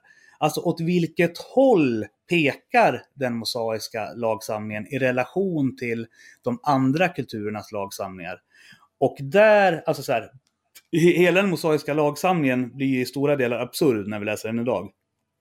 Ja visst, men jag tänker också så här att, att någon, när han skriver ner det här också, att, att de bara har kommit på ett scenario. Så att du får aldrig röra en annan mans kön. Inte ens om, om din man hamnar i ett slagsmål. Och varför ska man gripa tag i hans lem? alltså vad är grejen liksom? Jag tror jag att det kan vara ett utflöde av här, situationer som, som kan ha uppstått. Så, nu, är, nu är inte jag GT-exeget, så att jag eh, har inte detaljkoll på eh, hur liksom, tolkningsramen och den historiska ramen ser ut kring eh, alla passager i, i Gamla Testamentet. Så. Eh, men på ett övergripande plan eh, så tycker jag det är alltid viktigt att kolla på i vilket sammanhang skrivs det här? Hur tolkade ursprungsläsaren det här? Och eh, hur, hur var samtidskulturen? Hur var samtidsandan? Hur togs det här emot? Och åt vilk, vilken tendens pekar det här på? Åt vilket håll pekar det? Mm. Det finns ju galna lagar i vår egen lag, lagbok eh, som är gamla, liksom. Mm. Dan, danstillståndet till exempel. Ja, jo, och då är du bara på 80-talet. Eller då har du bara backat 50 år bak i historien. Går du ännu längre bak så hittar du ännu konstigare saker. Ja, så att det, det finns, men jag tycker att det finns, det finns alltid, men det är klart man hittar det, absurda saker i en gammal bok i ett modernt samhälle. Alltså det är bara att kolla på hur, hur saker har ändrats de senaste 20 åren i samhället. Ja, det är därför jag tycker det blir lite absurt också när vi i lite för hög grad börjar säga att ja, men Adam Smith sa, John Stuart Mill sa, Marx sa, eh, Engels sa. Alltså, ja, det, är så, det är gubbar som levde för 200 år sedan. Alltså, jag vet inte. Det är såklart att det är intressant utifrån hur, den, hur samtiden såg ut, hur de analyserade sin samtid. Och vad av det eh, som liksom hur historien kan gå igen. Men att försöka att, att tänka sig att så här, Marx skulle ha någonting jätteviktigt att säga våran samtidigt, vår samtid blir för mig lika absurt som att hävda att Adam Smith eller John Stuart Mill skulle ha Mm. Ja, då ska han prata om kommunismens spöke och så ska han prata om, om, om hur sökmotoroptimerare runt i världen ska förena sig och sånt. Ja, ja, jag vet inte vad man skulle kunna landa i. Men eh, du är ingen, det, det, låter inte som att du är en så här Marx-anhängare. Marx-anhängare? Jag vet inte, jag tycker det blir märkligt att säga att man är anhängare till en professor för 200 år sedan. Det är så här, det är samma sak som inom teologin, att eh, hävda att du är anhängare till en enskild teolog eller en enskild exeget. Det är såklart att alla vetenskap, eller alla, men många vetenskapsmän har sagt så här, smarta, intelligenta och så här, kommit med nya upptäckter i sin samtid. Men det handlar om att så här, kolla på eh, vad betyder det i den här kontexten där den här kunskapen växte fram och hur kan vi ha någon glädje av den i den här annorlunda miljön, alltså omadressering till vår samtid. Mm. För jag, jag kan ju ändå påstå att jag är anhängare till vissa filosofer eller eh, anhängare till folks teorier, alltså Mises teorier om om marknaden eller Milton Friedman. Förstår du? Alltså att, man har, att jag kan liksom kalla mig anhängare av deras idéer för att jag tror att de idéerna är bra och vettiga. Om, om jag skulle hävda att du snarare är inspirerad av dem än att du är anhängare till en enskild person så. Du inspireras av John, Sto- eller vad hette han, Milton Friedman? Ja, ja, jo, eh, jo, ja. Eh, fa- eller det är, väl, det är väl inte anhängare till dem, men anhängare av deras teorier. Mhm. Att jag på något sätt, men, men där, där jag vet inte, man, man brukar väl prata om anhängare till Jesus. Ja, jo, men det är för att vi tror att Jesus är, är Gud. Det, Ja, det blir en annan sak för mig. ja. Alltså på samma sak som vi är anhängare av Gud eller efterföljare till Gud. Mm. Ja, eh, alltså Jesus är ju världens kändaste person. Någonsin. Och man Fråga räknar... Zlatan ifall han håller med om det. eller Beatles på 60-talet. Så här, 67 eller 68 sa John Lennon att vi är mer kända än Jesus och då börjar folk elda Be- Beatles-skivor. Eh, men, men han är ju det. Alltså, så här, det är bara att kolla på det. Största delen av världen räknar tiden från att Jesus föddes. Liksom. Mhm. Han har väldigt stort inflytande. Och, men men eh, hur är din relation till Jesus? Eh, För jag utgår ju från att du anser att Jesus lever fortfarande. Eh, även om inte liksom, den fysiska kroppen finns kvar. Hur, hur är din relation till Jesus? Eh, hur min relation är? Alltså, jag ser ju Jesus som hela världen och universums skapare eftersom jag tror på den treenige guden. Eh, Jesus, Fadern och den heliga Anden eh, som uttryck för samma gudom. Eh, min personliga relation, alltså i bönespråk, eh, det här blir jätteteologinördigt nu, så att jag vet inte hur länge vi ska fastna nu. Där har jag svårt att veta, är det den heliga ande som jag kommunicerar med nu? Eller är det Jesus som kommunicerar nu genom den heliga ande? Eller är det hela gudomen som eh, kommunicerar i ett med, med oss människor som söker den gudomen genom bön? Ja, svårt att veta. Men jag uppfattar att jag har en personlig relation med den gudom som Jesus är en del av eh, treenigheten till. Mm. Eh, hur kom du i kontakt med, med den kristna tron? Hur jag kom i kontakt med den. Eh, jag är uppväxt i Svenska Missionsförbundet, eller i en familj och en släkt som eh, var engagerade i Svenska Missionsförbundet. Eh, när jag började komma upp i mellanstadiet så började jag tycka att eh, eh, min mamma, mormor och morfars eh, kristna utlevnad var lite, lite tråkig och lite mossig så. Eh, så att då ville jag börja hänga i pingstkyrkan istället för att jag tyckte att de var lite mer hippa och att det var lite mer konkret och lite mer på riktigt så. Eh, och där hängde jag upp till 15 års ålder. Någonstans kring 13-14 började jag hänga i Svenska kyrkan också. Eh, och eh, sen skedde en flytt till Gävle. Där eh, olika sociala faktorer gjorde att jag kom inte in, eller jag tog mig aldrig till, till pingstförsamlingen i Gävle utan började hänga med Ung Vänster istället. Eh, sen eh, så hängde, alltså så här, majoriteten av min formativa period så spenderade jag utanför kyrkan i vänstermiljöer och i kulturmiljöer. Jobbade mycket som DJ och bartender och festivalarrangör inom den sekulära världen. Så. Eh, Men jag hade fortfarande en, en, en kognitiv övertygelse om att den kristna livsåskådningen föreföll mest rimlig och rationell i relation till andra livs och världsåskådningar. Men kring 2010 så gick hela min familj bort i cancer samtidigt. Mamma, mormor, morfar, hund. Eh, och jag hamnade i en livskris eh, där började med droger och utvecklade en alkoholism och så. Och det var inte så konstigt eftersom jag jobbade i en krogmiljö där det liksom var fest hela tiden. så.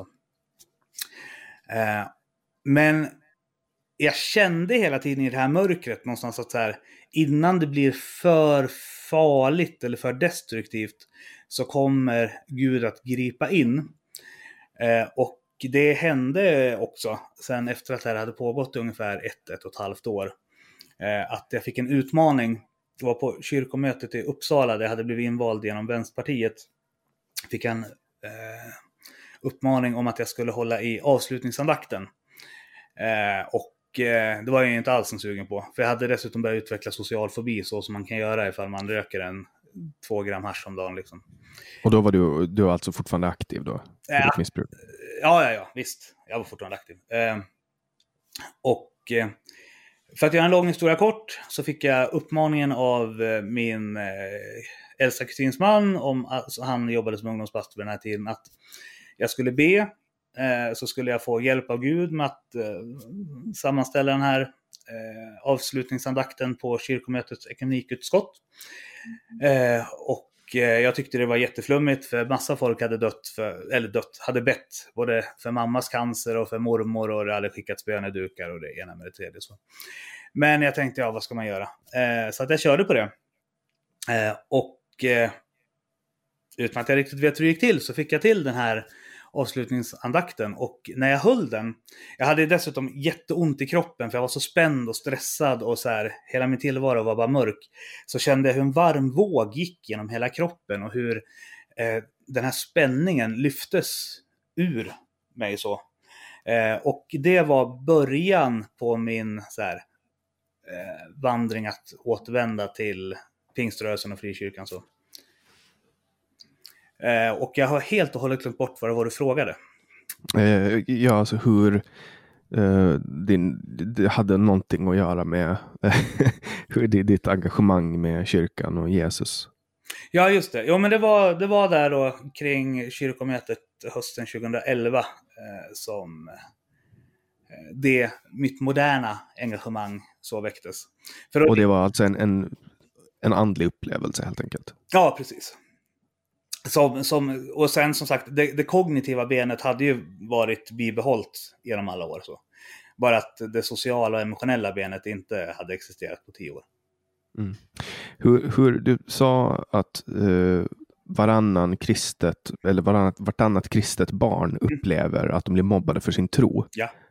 Ehm, märker du i samhället att du blir utsatt på, på någon, av, av mobbning eller glåpord och så på grund av din kristna tro? Nej, det skulle jag inte säga. Men alltså hela samtiden är ju ur led. Så att det där, alltså...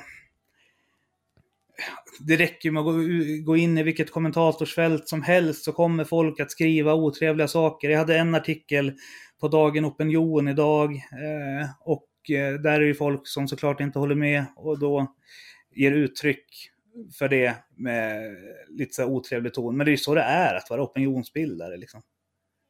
Det är väl ingenting att Mm. grina över, tänker jag. Nej, off- offentlig person i allmänhet. Ja, Liksom. precis.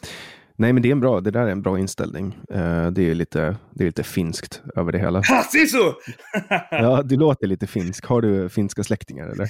Nej, det har jag väl inte, men eh, två av mina bästa vänner är ju finnar. Eh, så att det, den ena av dem har jag haft som inneboende länge, Tommy Mietonen. Han är en riktig sån här ur, urfinne. Eh, och den andra, Silla Eriksson, driver jag i Kristna Datingpodden med. Så båda, båda är väldigt finska. Liksom. Så att jag påverkar, man påverkas ju både kulturellt och socialt av människor. Ja, och sen har ni ju jävligt många finnar i Borlänge också. Ja, så kan det vara. Så kan, ja. Ja, det har funnits i tiden i alla fall. Det kom mycket finnar dit på 50-talet. Ja. Nej men, f- finnar är härliga människor. De delar ju mina stora intressen här i livet. Att eh, basta och dricka öl och bada i spa. Men du, dri- dri- dricker du fortfarande då? Ja, det gjorde Jesus också. Jag vet inte, Ja. en av hans kändaste, en av de kändaste bibelberättelserna är när Jesus förvandlar flera tunnor med vatten till vin. Så att, Mm. eh, alltså så här, de här med syndakataloger, jag vet inte om du och Peter pratade om det. Eh, men det är ju en jättemärklig grej eh, utifrån hur liksom, den kristna livsåskådningen är uppbyggd. Så. Eftersom den inte bygger på dogmatik utan den handlar om att eh, ha, ha en rimlighet i ditt liv eh, där ingenting ska komma mellan dig och Gud eller där du inte ska skada dig själv eller andra människor. Mm. Och, dog, och dogmatik är ju någonting som är till skada både för dig själv och andra människor. Så att, eh, Och det är ju kyrkan som har implementerat det på något sätt. alltså, kyrkan är ju den samlade summan av de individer som är engagerade. Men du vet det här gamla högtradiga, du ska icke göra det här och det där, du är en syndare och det där är en synd. Eh, ja, eh, jag vet, inte, alltså. det var den samtidskultur som fanns då och jag jobbar med att eh, bidra till en rimlig evangelikal livsåskådning inom svensk pingströrelse och evangeliska frikyrkan där jag är aktiv nu. Det blir, så, det blir så märkligt att så här börja prata om att de var så knäppa på 60-talet, för det var en annan tid. Alltså så här. Ja, jo, men det, är- det är klart. det, är- det är sant. Alltså, så är det. Men, men alltså om kyrkan idag, Mm. en gudstjänst idag är ju väldigt gammalmodig. Du sitter och spelar på ett flera hundra år gammalt eh, instrument i många kyrkor. Liksom. Hundratals år gamla orglar och sjunger hundratals år gamla sånger och, och förrättar det i samma stuk av kläder som man alltid har gjort. Det är, ju- eller, nu är ju pingstkyrkan helt annorlunda. Där är det ju lite rockigt och så. Alltså där kan det ju vara lite tjo och kim. Men, men om du tänker på svenska kyrkan, statsreligionen. Jag vet inte, vi har väl ingen statsreligion i Sverige längre, förutom kanske konsumism. Men eh, alltså liturgiskt, nu, det, är så här, jag, jag, det är så svårt, för jag måste tänka, vad är rimligt att säga i en podd som inte riktar sig till teologer? Liksom så här. Men, men Ja, det, är, det är folk som gillar samtal som lyssnar på de här. Så. Ja, för att Svenska kyrkan, eh, evangelisk-lutherska Svenska kyrkan, är någonting som vi brukar referera till som en liturgisk kyrka. Vilket betyder att de lägger väldigt mycket vikt i fasta strukturer för att de tror att Gud möter oss på ett särskilt sätt i de här strukturerna. Att Gud verkar på extra starkt när vi gör vissa saker, när vi sjunger vissa saker, när vi läser vissa böner och så. Eh, och de som tror så, det har jag full respekt för. Jag tillhör en annan tradition där jag tror att det handlar om hur vi människor öppnar oss för Gud och att de olika handlingarna eller salmerna som sådana, ja de är pedagogiska verktyg men de i sig har ingen inneboende kraft. Så. Eh, en, en, en låt, en Hillsong-låt kan öppna mig för Guds tilltal lika mycket som den här 200 år gamla salmen. Eh, så, Mm. så, så tänker jag. Medan ifall du är romersk katolik eller ortodox eller för den delen evangelisk-luthersk så tänker du lite annorlunda. Att en del saker ska förvaltas genom historien som en gåva till mänskligheten som kollektiv. Mm. Ja, och sen finns det ju jätte, inom alla kyrkor och alla samfund och alla församlingar så finns det ju alltid olika eh, falanger såklart. Alltså konservativa falanger och progressiva falanger och så vidare. och så vidare. Men om jag, det, om jag, det jag har förstått på pingströrelsen att den är, ganska, den är ganska progressiv och rör sig ganska mycket med samhället. Ja, vissa delar, andra. Det är svårt att säga. Alltså så här, både pingströrelsen och evangeliska frikyrkan, i vissa, i vissa aspekter så rör man sig i takt med samhället, i andra aspekter så är man mer konservativ än till exempel Svenska kyrkan. Så. Hur ser, hur ser pingströrelsen på homosexualitet till exempel? Eh, pingströrelsen, alltså jag tror att senaste undersökningen jag såg, eh, där var det ungefär 70 procent av pingstpastorerna eh, som stod bakom en traditionell äktenskapssyn och 30 procent som eh, hade en utökad äktenskapssyn. Mm. Eh, och eh, sen, det säger ingenting mer än att eh, 70 procent av de tillfrågade pingstpastorerna tyckte så. Eh, eftersom eh, hur medlemmarna i olika pingstförsamlingar tänker är jättevarierande. Mm. Ja, kollar man på Svenska kyrkan idag så, så är ju den, eh, den har ju rört sig, men jag tror att det är ganska mycket politiskt tryck som har tvingat dem till att ta de ställningar de har gjort när det kommer till, alltså de är ju med i Pride och så. Eh, och det är väldigt, och de har ju varit jätte, eh, alltså progressiva på det sättet. Mhm. Men, men jag tror ju att alltså, de har ju en tradition av att tillhöra staten och staten driver fortfarande in skatt åt dem. Eh, så man kan inte på något sätt säga att Sverige inte har en statsreligion i min mening. Ja, alltså. Jag ser väl det som att Sverige har en sekulär stat. Men på, på vilket vis? För att jag menar, alla organisationer som är beredda att betala för det kan ju få sin medlemsavgift indriven av Skatteverket. Jo, jo men alltså, eh, inte, alltså jag kan inte starta ett samfund och eh, säga att alla medlemmar ska uppbäras en, en årlig avgift på mellan 1 och 2 procent av deras inkomst och sen drivs det in av Skatteverket. Jo, men det tror jag du kan ansöka om. Fast du får betala ungefär mellan 200 och 400 000 på samma sätt som Svenska kyrkan får göra. Eh, Pingströrelsen till exempel har betalat för den tjänsten. Eh, så att... Eh, en Men, men sen att automatiskt skrivas in i rullorna också? Nej, fast det gör ju inte i Svenska kyrkan. Det har det inte gjort sedan år 2000. Ingen som är född efter år 2000 skrivs automatiskt in i Svenska kyrkan. Ja, men ändå, ändå fram till år 2000. Det är fortfarande många som sitter fast där och betalar den här skatten. Fast det är ju bara att begära utträde i så fall. Men det var ju på grund av att kyrkan och statens relation förändrades just vid millenniumskiftet. Vad var det som hände som gjorde att man...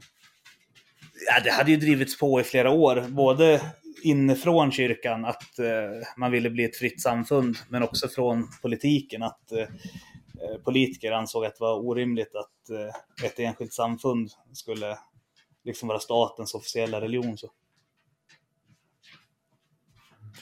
Men, det, men jag, jag utgår från att du tycker att det är en bra grej att, eh, att, kyrk, alltså att rörelserna kring eh, alltså religiösa rörelser är, är fristående. Ja, ja, ja, jag anser att det som eh, pågår inom kyrkopolitiken är en form av ockupation. Alltså att Centerpartiet, Socialdemokraterna och Sverigedemokraterna ockuperar Svenska kyrkan. Genom kyrkofullmäktige? Ja, eller vad? ja precis. Och genom kyrko, kyrkomötet. Tycker du att det är bra att det finns kyrkofullmäktige som är politiska? Nej, absolut inte. Eh, jag tror att det är en direkt dåligt sätt att eh, styra ett samfund på. Men det Vad, vad är det folk gör genom kyrkofullmäktige då, som är, kan påverka politiken? som kan påverka politiken? Mm. Ja, det, det man brukar prata om är ju att eh, de, de som förespråkar det nuvarande kyrkovalssystemet, de menar ju då att eh, det är kyrkans sätt att påverka politiken och då ser man inte att det också är politikens sätt att påverka kyrkan. Eh, eller att det liksom är dåligt, utan de tycker att det är ganska bra. Jag har ju suttit i både kyrkomötet, som är kyrkans riksdag, eh, och i stiftsfullmäktige, som är deras landsting. Eh, och i de församlingarna, alltså i de parlamentariska församlingarna, så sitter det människor som uttalat säger att de inte är kristna. Eh, och det tycker inte jag är, är rimligt. Så. Eh, och man har sin primära lojalitet till partiet och inte till, till samfundet. Alltså jag, det var ingen som tyckte det var konstigt att jag som pingstvän satt där, eftersom jag satt där som vänsterpartist. Medans eh, jag tror att de flesta skulle tycka det var jättemärkligt ifall, nu ska vi se, vad hette partiet du var med i?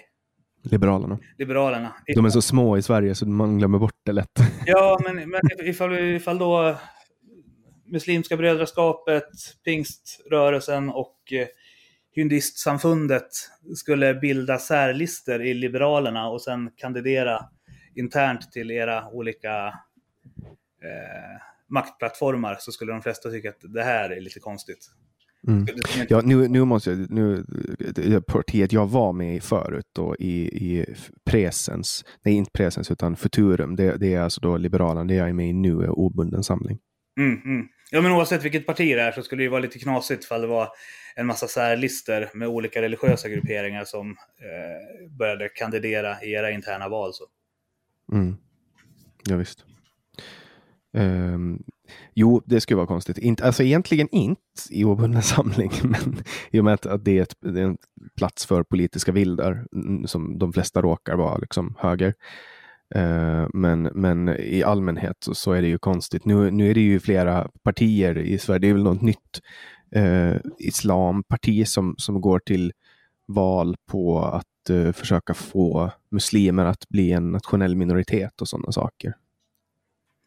Ja, fast då är det ju ett, då är det ett parti, så det, det är ju mindre konstigt i så fall. Än ifall det skulle liksom finnas muslimska listan till Socialdemokraternas kongress eller till Moderaternas kongress. Mm. Istället för att människor nomineras av sina lokala föreningar och sina distrikt. Mm. Eh, Det har ju funnits lite klanröstning i Sverige. Det har det ju funnits. Ja, ja, eh, och det... Jag, nu försöker jag förstå hur den parallellen blir. För det, det är väl ingenting som sker offentligt? Det är väl liksom... Nej, ja, det är inofficiellt som det sker. Eh, men alltså att man har religiösa intressen inom politiken eller politiska intressen inom religiösa samfund. Det är ju liksom en, en eh, alltså det går ju över gränserna för hur man, alltså det är samma som att säga att folk, många går ju in, nästan alla som håller på med politik idag går ju in för att de har på något sätt har personliga intressen i det. Ja, jo. Men alltså för jag tänker att klanröstning, den är inte inst- institutionaliserad. Eh, utan, det är ju någonting som sker utan att någon har byggt in det i systemet och tycker det är bra. Mm. Med, medan Ja, ja det, finns ju inte, det finns ju inte inne officiellt i systemet. Nej, nej, men och det är samma, samma som att politiken är väl kanske inte, eller jo det är den ju, alltså i och med att den delas ut enligt politiska mandat inom kyrkofullmäktige. Är det så du menar? Ja. ja, men du kandiderar ju som socialdemokrat. Eh, Eller, Mm. vänster, eller ja, vänstern har en egen särlista nu. Och kopplingen till Vänsterpartiet är stundtals svag. Men det är ändå liksom sekulära politiska partier som kandiderar till olika beslutande organ inom kyrkan. Eh, Vad, vad beslutar man över inom kyrkofullmäktige då? Eh, Kyrkofullmäktige är motsvarigheten till kommunfullmäktige. Så då, där beslutar du över den lokala församlingen. Medans i kyrkomötet som är riksdagen så tar du ut, där bestämmer du ju teologiska frågor, alltså vad Svenska kyrkan ska tycka teologiskt i, kring dop, nattvard, eh, äktenskapssyn. Det Men varför, var, varför går kyrkan med på att det ska vara politiska partier man, man verkar igenom? Eh, därför att när den skildes från staten vid millenniumskiftet så var de politiska partierna i majoritet. Eh, och eh, det har de fortsatt att vara. Okej.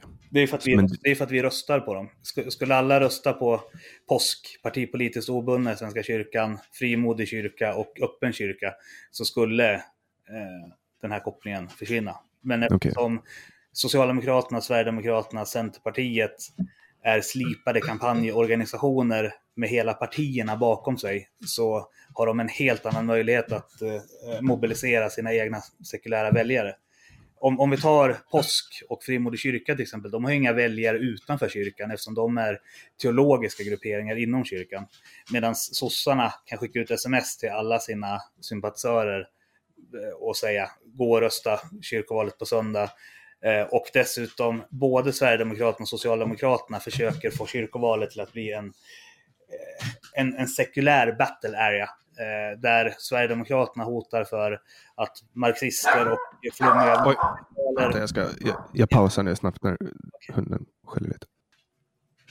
Vi blev lite avbrutna där av hunden, men jag klipper ju inte de här samtalen heller, så alla lyssnare kommer ju att få höra det där. Ja, och det vi pratade om lite grann var att eh, jag kunde känna en frustration över att Sverigedemokraterna och Socialdemokraterna försöker spela ut sekulärpolitiska motsättningar och ta med dem in i kyrkovalet för att mobilisera sina egna väljare, som i övrigt är helt ointresserade av de teologiska eh, motsättningarna som finns i kyrkomötet. Mm. Så jag antar att de bara vill dit och ha en plattform. Ja. De vill dit och eh, använda pengarna till någonting som gynnar deras syften. Ja, det är väldigt gynnsamt ekonomiskt. Du får ju ungefär, jag tror det är 5 000 per mandat och år. Och sen så är det ju väldigt eh, frikostiga arvoden i Svenska kyrkan. Jag tror du får, Mm. du får ett inkomstbortfall på upp till 3 500 per dag och ett arvode på ungefär 2 000 per dag. Så eh, det är... Mm. Och sen är det väldigt trevligt. Man får bo på hotell, fina middagar, årgångsviner och sådär. Eh, så att eh, jag förstår varför man vill sitta där. Det är trevligt, Mm. mysigt så. Men jag tycker... Det låter ju som politik i allmänhet. Eh, Jag har ju varit på flera sådana eh, all inclusive bjudresor. Mhm. Jo, och det är ju ett, ett, en konsekvens av att det är så många politiker som sitter i Svenska kyrkans olika beslutande organ. Att då blir det eh, att de förväntningar som pumpas in i engagemanget påminner om de förväntningar som finns på någon som är, sitter i ett kommunfullmäktige eller ett regionsfullmäktige.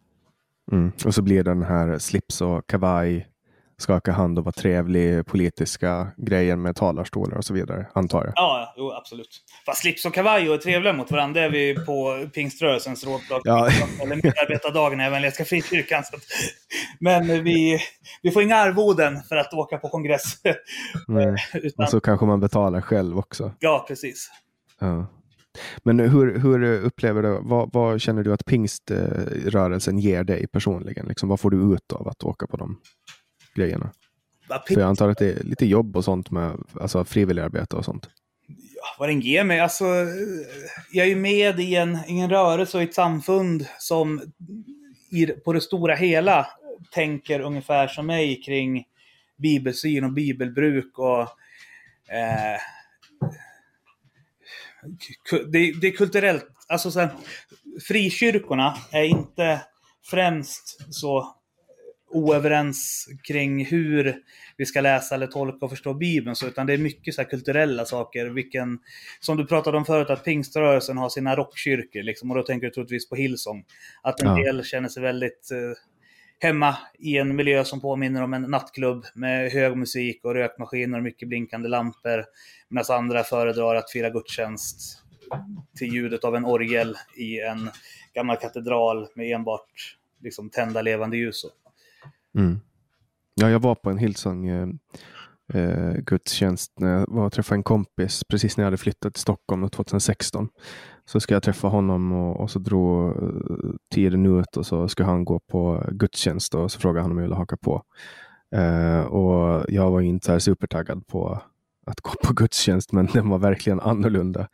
Alltså det, var så här, det var som du sa, blinkande lampor, eh, strålkastare, rökmaskiner, bra musik, gitarrer, Mm. trummor och så vidare. Så hade de någon cool snubbe från USA som var där och typ prata. Och det var verkligen annorlunda från att stå och sjunga eh, salmer liksom. Mm. En sån bok. Och det är väl styrkan som både Hillsong och Bettel har. Att det är väldigt så här, låg tröskel för nya människor att, att komma in och ta del av gudstjänsten. Så.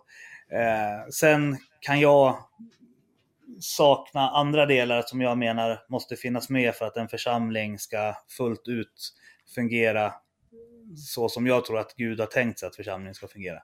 Men det är en fråga för en annan podd tror jag. Men Mm. Ja, alla där var ju typ i min ålder. Ja, det är ju en sån sak som eh, jag tänker kan bli ett problem ifall alla församlingar skulle vara som Hillsong. Men jag tänker att Hillsong fyller en missionell funktion, precis som Bettel, att just vara den här lågtröskel eh, samfundet där det är lätt för nya människor utan kyrkvana att komma in och konsumera gudstjänst. Så, utan att Mm.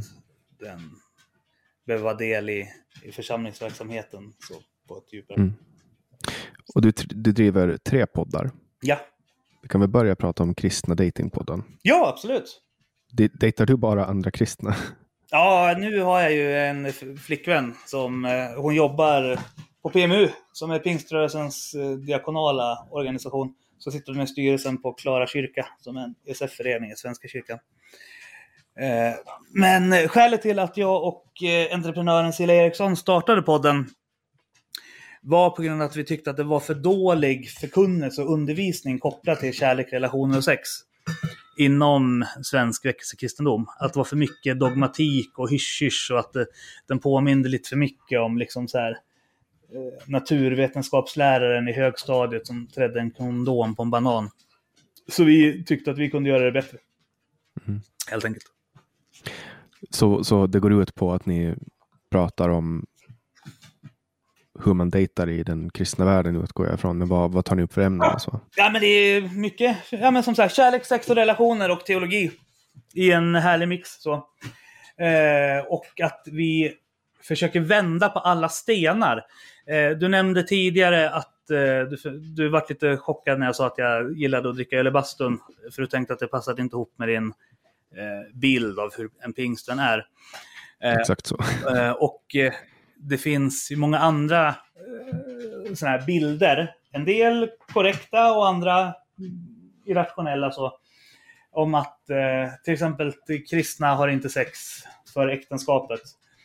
Eh, och eh, då är frågan så här, varför ska vi inte ha det? Det är en sån sten som vi har lyft på i väldigt många avsnitt. Och, och vad är sex? Och vad räknas som mys? Liksom? Eh, pet, Mm. Petting, är det sex? Vad är petting för någonting? petting. Eh, onani. Att man så här, eh, onanerar varann. Ja. Och oral sex. Är det sex?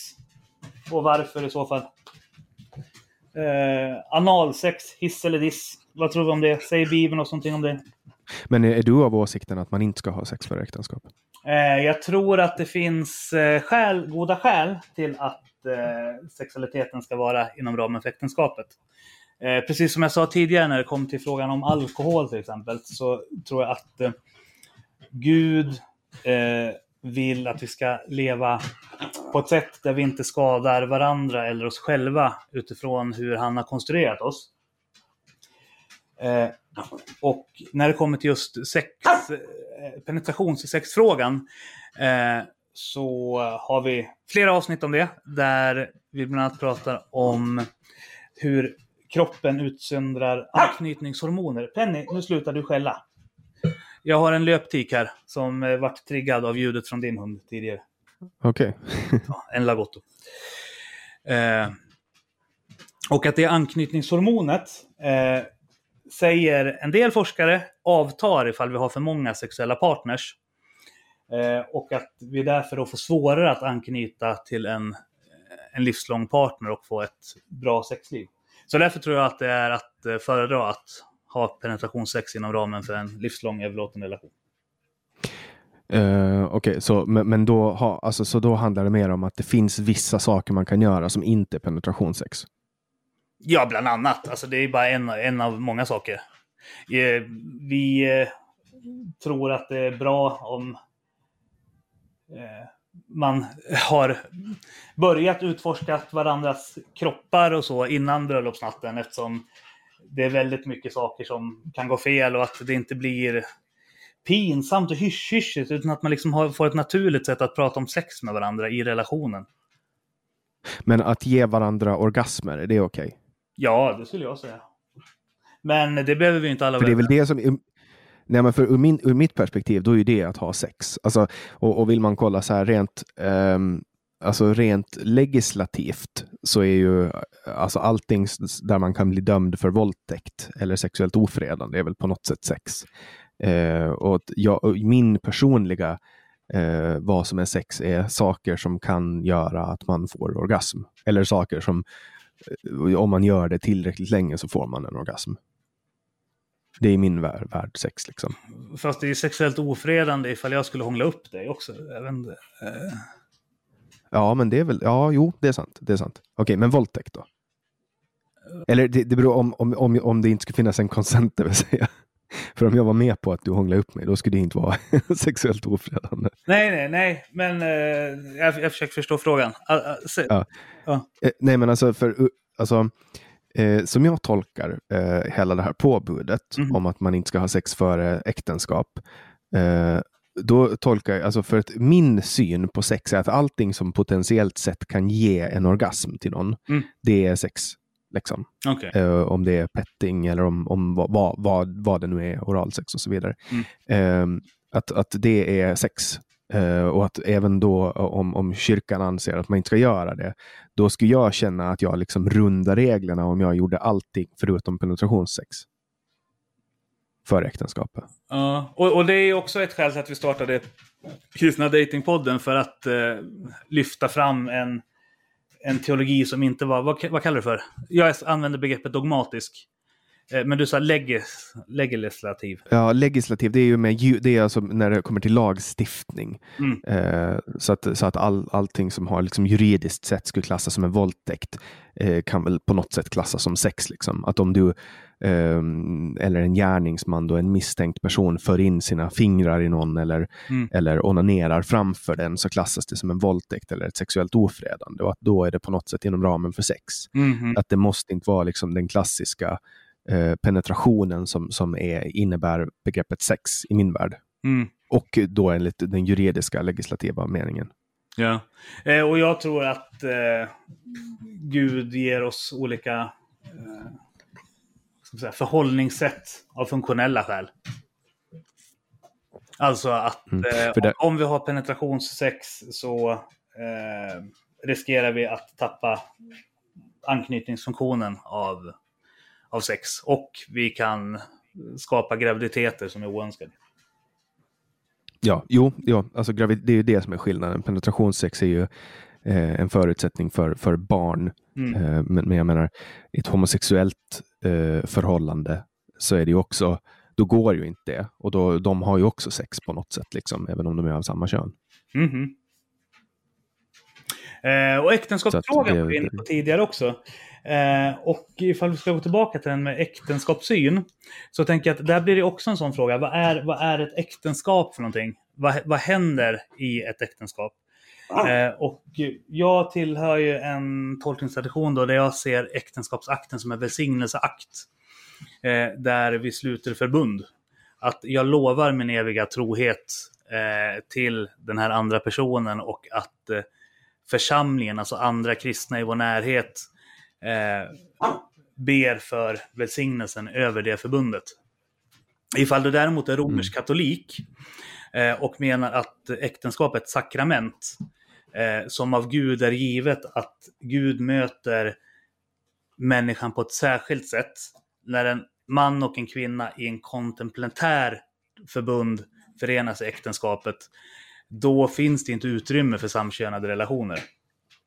Vilket det gör ifall du har eh, den här välsignelsesynen på äktenskapet.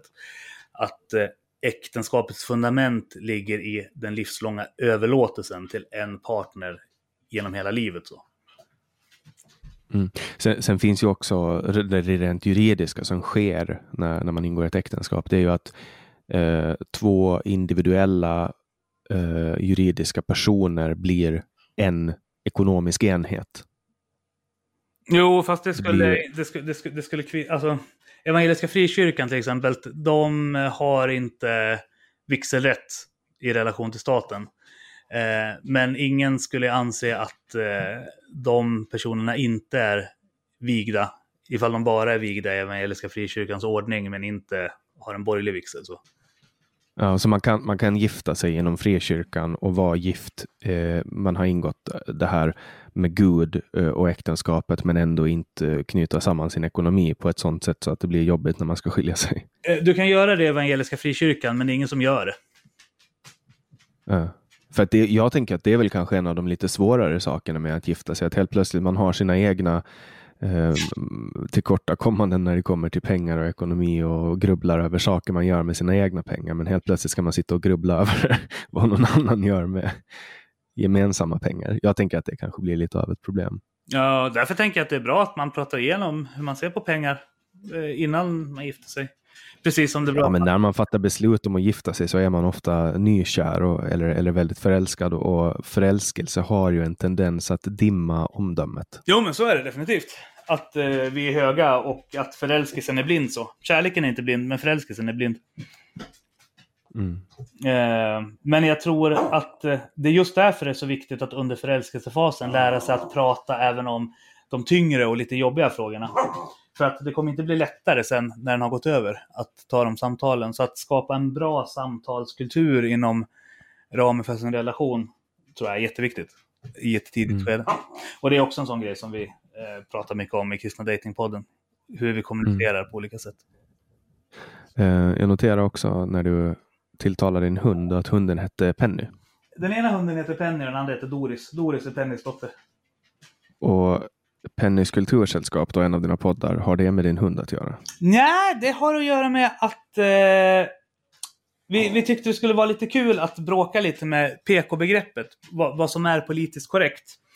Eh, men vi tänkte också så att, men Penny, hon tycker om alla som är schysst mot henne. Och är inte det en ganska rimlig hållning? Alltså så här, jag menar Penny skiter ju i ifall du är en borgarateist eller om du är liksom en socialistisk pingstvän eller en sekulär humanist eller muslim. Så länge du liksom är en bra person så kommer hon tycka om dig. Och leker med henne och så. Vad sa du? Och leker med henne och, och klappar henne. Och ja, så. ja, ja, precis.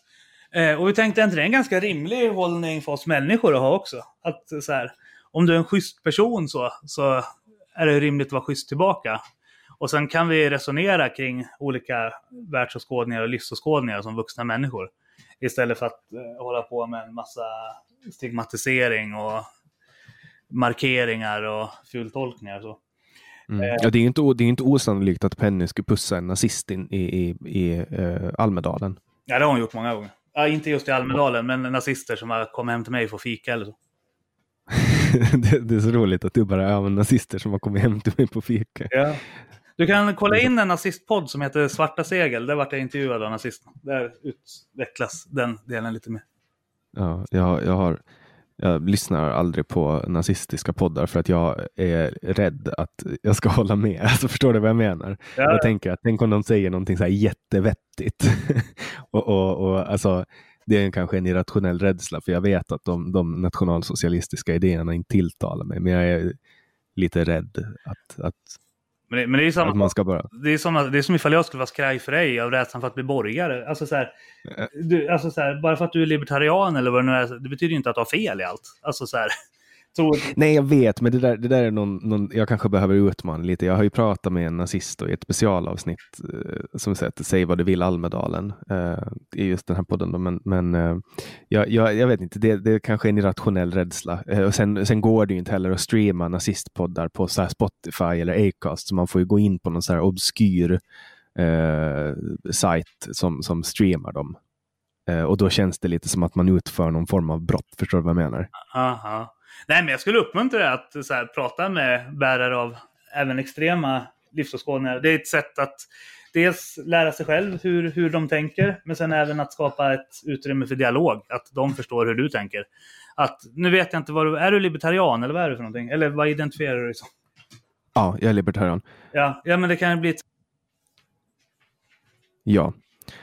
Eh, jag identifierar mig som libertarian.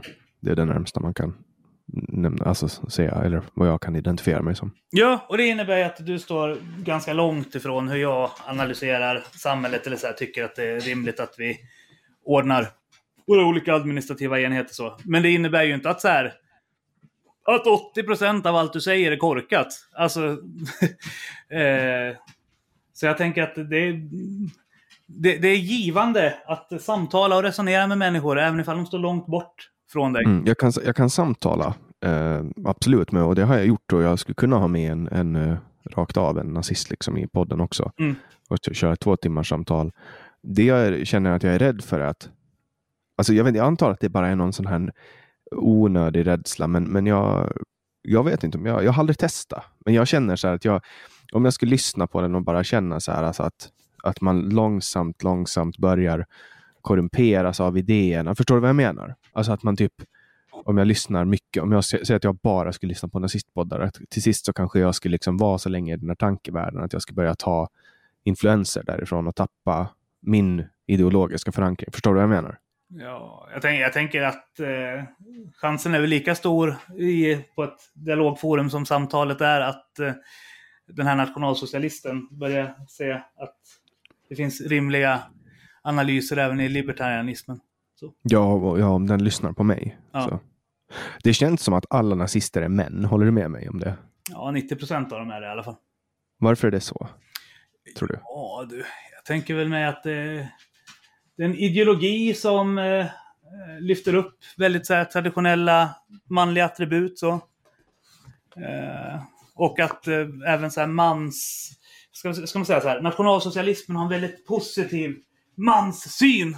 Och jag tänker mig att eh, eh, väldigt många arbetargrabbar från industriorter känner sig omkörda i en samtid där vi pratar mycket om patriarkala förtryck och eh, den vita heterosexuella mannen är liksom på gruppnivå en förövare och så. Och då tänker mig att en backlash av det är att eh, de här arbetargrabbarna söker sig till ideologier som istället säger att så här, men ni, är- ni är hjältar, även om ni inte har någonting så mycket annat att vara stolt över så kan ni vara stolt över er ras i alla fall.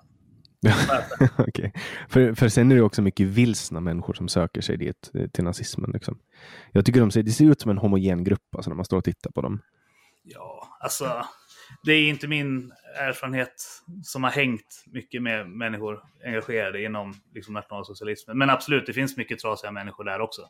Precis som på alla andra ställen. Det är väl det att eh, de kanske visar det eh, lite mer explicit. Eh, så.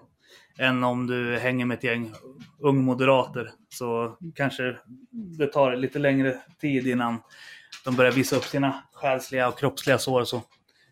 Mm. Men jag tror att alla människor är trasiga i någon mening. Så att, Ja, men för när man hänger med ungmoderater, de är också ganska homogena. Att de har alla så här runda glasögon och, och håret eh, på samma sätt.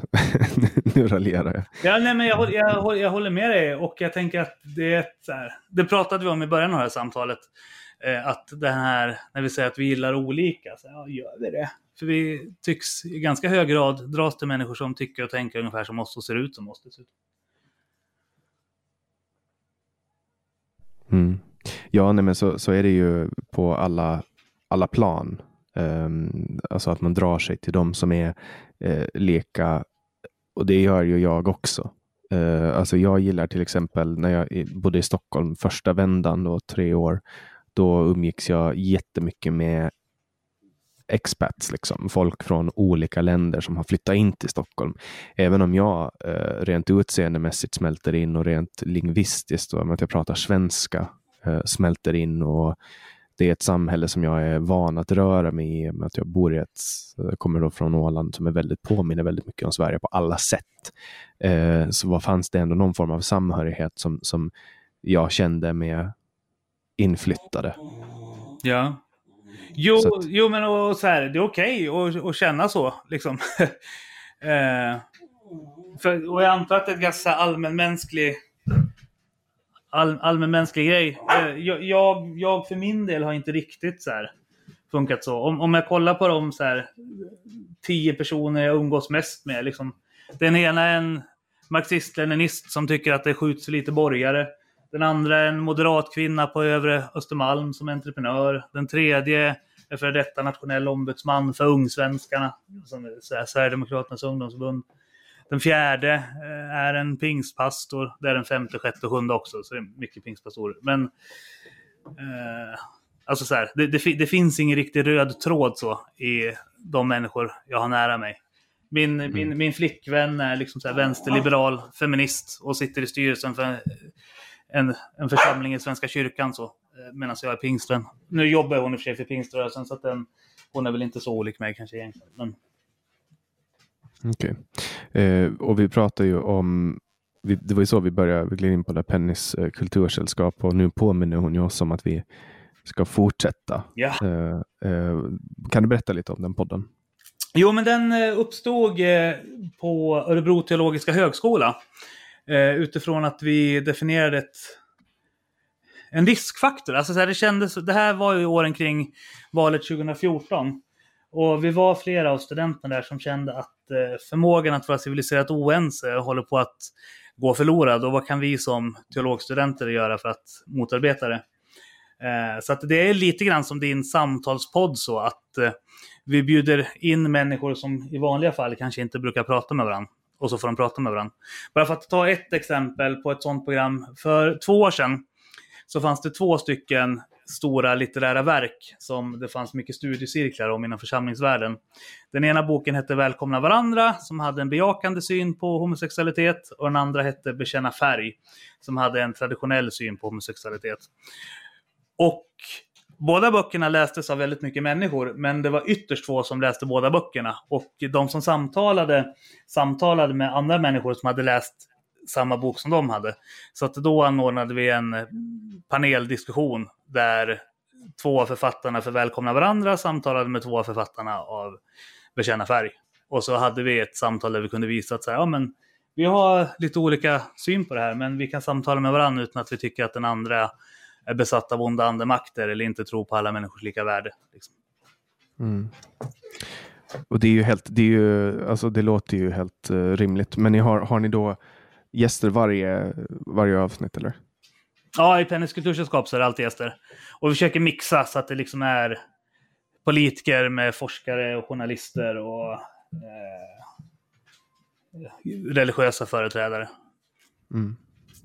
Ja, eh, hur, hur långa samtal kör ni då?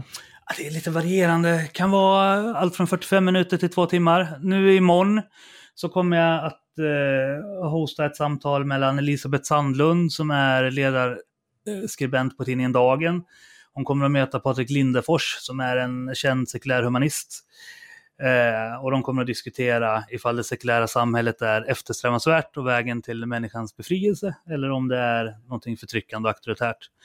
Eh, förra veckan så hade jag ett samtal. Jag vet inte, känner du till den här kristdemokraten Magnus Jakobsson?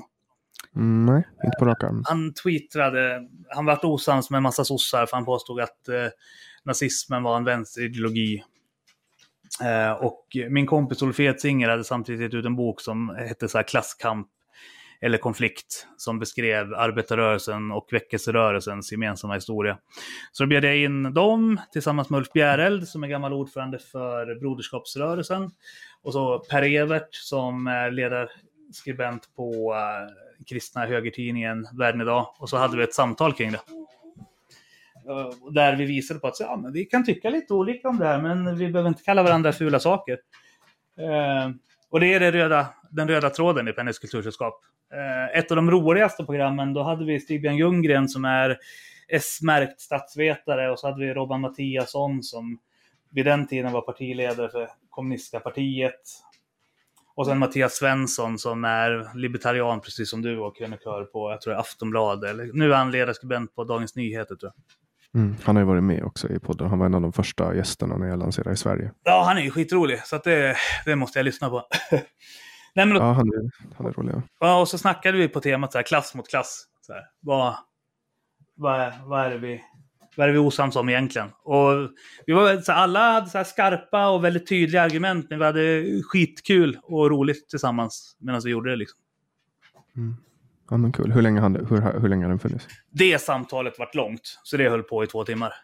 Jag tänker, hur länge har podden funnits? Ja, Pennys kultursällskap. Uh, ja, det måste vara 2013, 2014. Shit, du har hållit på länge då? Ja, men det, det, det är ju inte en podd, det är en YouTube-kanal. Eh, okay. Kristna Datingpodden är en podd, medan eh, Pennys kultursällskap och Otroligt är eh, YouTube-kanaler. Okej. Okay. Hur, eh, hur upplever du... Alltså jag, jag tycker just med film att det blir så fruktansvärt mycket arbete. Så att eh, jag tycker det är nästan enklare att stanna i poddvärlden för att människor kan ta med min podd ut i öronen och så. Ja, och jag har märkt att det är mycket lättare att få genomslag för en podd. Kristna Datingpodden har ungefär 5000 lyssnare i veckan. Tennis, kultursällskap, vi får vara glada ifall vi får mellan 200 och 300 tittare per program. Ja, ja eh, jag tänker att det har ju lite med det att göra. Alltså att man har eh, att det är så lätt att bara ta med en ut i ta med en i öronen ut, ut på eh, träningen eller i bilen eller vad man nu sysslar med. Mm. Vi har pratat om att eh, försöka plocka ljudet från de här YouTube-samtalen och lägga det som en poddkanal också. Så det kommer mm. förhoppningsvis. Mm. För um, corona så tyckte jag inte att, att det var okej okay att spela in online. Det är väldigt viktigt annars. Då när vi hade med oss Stigbjörn Ljunggren, han, eh, han var ju nere i London då liksom, så det hade inte gått att få till. Och Robban satt nere i Göteborg och Mattias Svensson i Stockholm och jag i Borlänge. Liksom. det är många samtal som inte skulle uppstå ifall man skulle få lov att få alla att vara på samma fysiska platser. Mm. Ja, men jag var ju, jag var ju, jag åkte ju eh, land och rike runt för att spela in. Mm. Så jag bodde, när jag, när jag starta samtal i Sverige, då, då bodde jag fysiskt på Åland. Um, och då åkte jag liksom, tog bilen och åkte ner till Malmö. Bodde på hotell där eller Airbnb och spelade in med folk fysiskt. Spelade in fyra, fem samtal. Ja. Nästa runda spelade jag in i Stockholm. Tre, fyra samtal och så. Men då tog du en i taget. Eh, och, och, och, så jobbar vi på Kristna Datingpodden också, att jag och Silla åker ut och hem till någon och så har vi med oss inspelningsutrustning och liksom intervjuar. Så. Men Pennys kultursällskap, som det bygger på samtal mellan röster som i vanliga fall inte skulle ha träffats och pratat med varandra. Eh, och de är så utspridda över hela landet. Så är den här digitala möjligheten avgörande för att mm. Pennys kultursällskap skulle funka. Mm. Ja, jag har ju ändrat, jag har ändrat syn helt och hållet. Mm.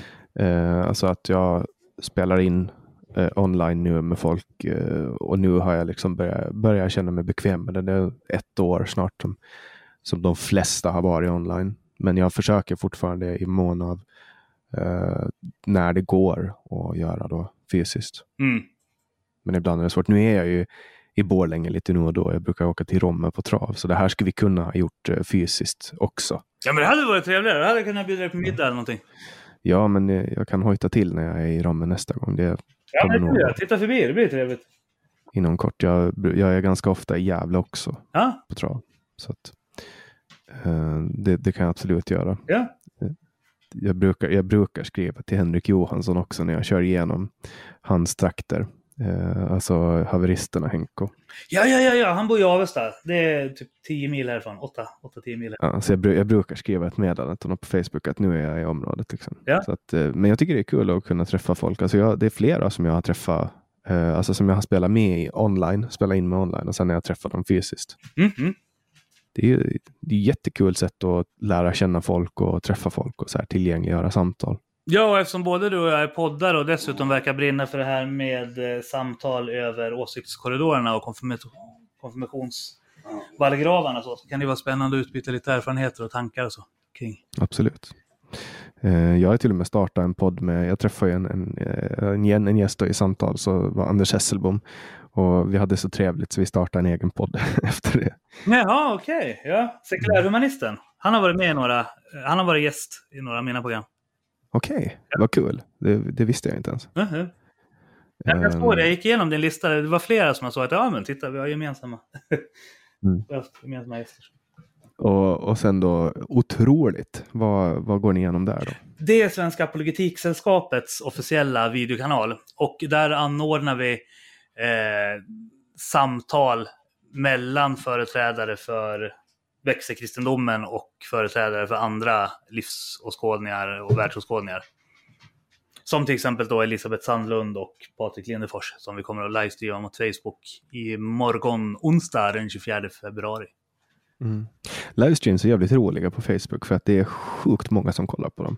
Ja, det blir lite interaktivitet för att människor skriver i kommentarerna och sådär. Jag kommer ha med mig en annan från styrelsen i Svenska Politiksällskapet som heter Heidi Morse som kommer att sitta och liksom bevaka, bevaka kommentatorstrådarna och kunna lyfta in det i samtalet löpande. Så. Mm. Ja, jag, jag livepoddade mycket i början på coronakrisen. Då livepoddade jag, men men det var inriktning på Åland. Då. Mm.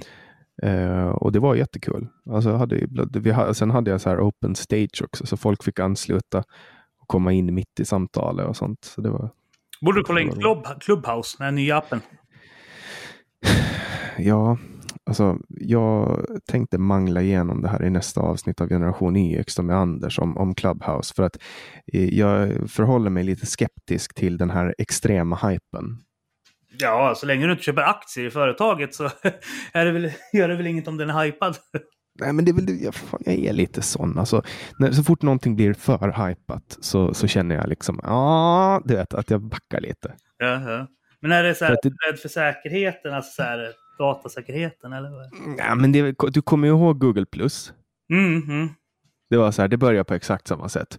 Google ska lansera en ny tjänst, kommer att vara the thing, Uh, men det är exklusivt. Du måste ha en invite för att komma in. Jag har två invites. Och så skapar de en så här, du vet, bara en snackis om det och sen blir det massa jox och typ det enda jag har hört om det där är folk som har förtalat varandra och sånt. Alltså det, jag, jag förhåller mig liksom skeptisk. För finns Clubhouse kvar om, om en månad? Mm, kanske. Ja. Men kolla senaste avsnittet av SVT Agenda. För där lyfter de fram lite positiva aspekter som uppstått med den här nya plattformen. Så att eh, jag och Kristna Datingpodden, eller jag och Silla på Kristna Datingpodden funderar på om vi ska gå in på den plattformen och köra något så här afterworks eller någonting. För det verkar vara en schysst plattform för det. det är inte omöjligt. Alltså, det är faktiskt inte omöjligt att, att, jag, att, att jag kollar in det. Men, men jag känner så här lite allmänt. Eh, jag vet inte vad det är för mekanismer i mig som gör att jag blir lite så här att jag vill backa när det blir hypat. Du kanske är lite konservativ, så här strukturkonservativ, libertarian eller konservativ. Här kommer det fram.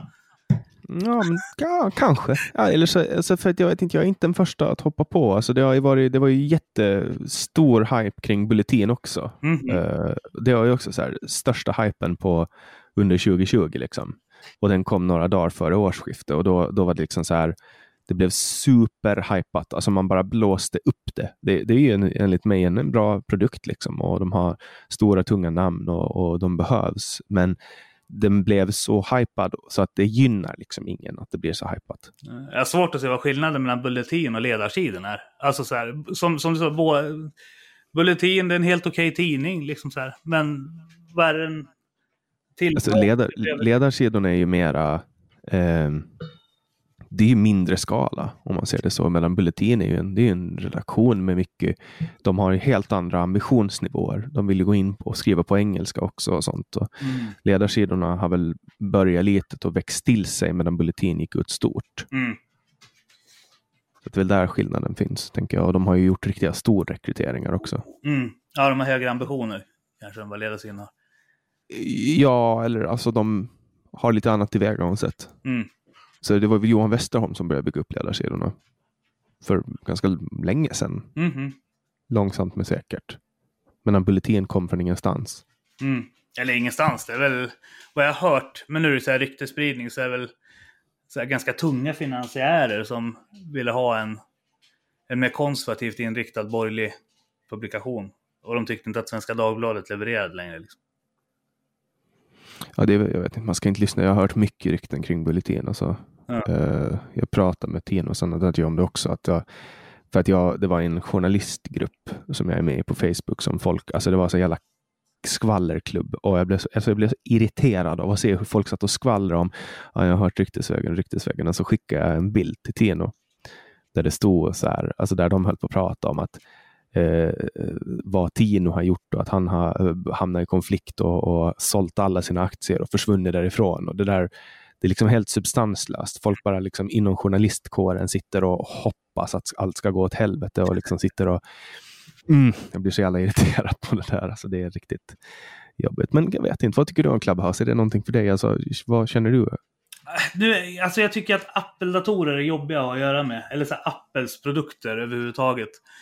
Eh, men eh, jag har en iPad. Så jag tänkte försöka lära mig det här Clubhouse via iPad inom en snar. Okej, det är bara öppet för folk med Apple alltså? Ja. Ja, för vettiga människor alltså.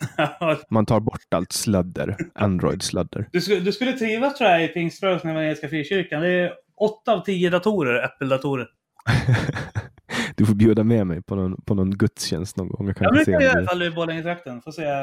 För, för det är lite, eftersom du har varit på en Hillsong-gudstjänst så kan vi snacka lite sen om så här, hur dina olika intryck var.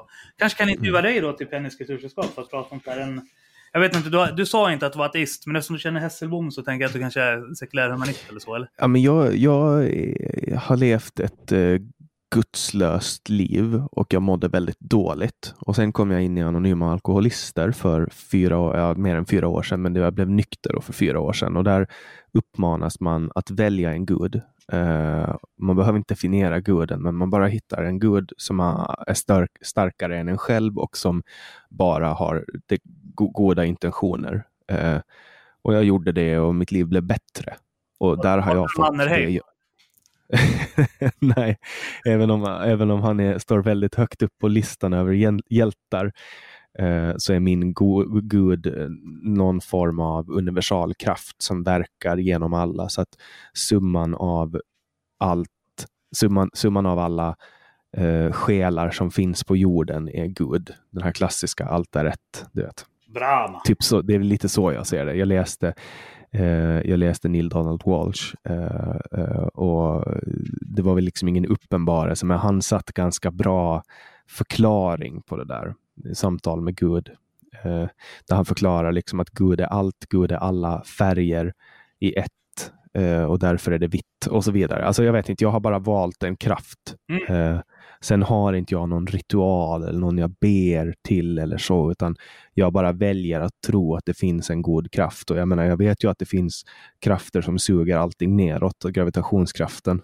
Mhm. Eh, jag vet att det finns elektricitet som vi inte kan förklara. Så jag är öppen för att det finns saker som inte jag kan förklara. Mhm. Eh, men, men det är, innebär ju också att jag är öppen för att kanske definiera det enligt någon. Eh, men jag vet inte, jag är ju också objektivist. Så att jag, är, jag tycker inte att, re- att re- organiserad religion är inte supergynnsamt om man kollar på vad de flesta krig i världen, eh, orsaken bakom dem är ju ofta religion och så. Fast det där stämmer ju inte. Det finns ju statistik på det där om att...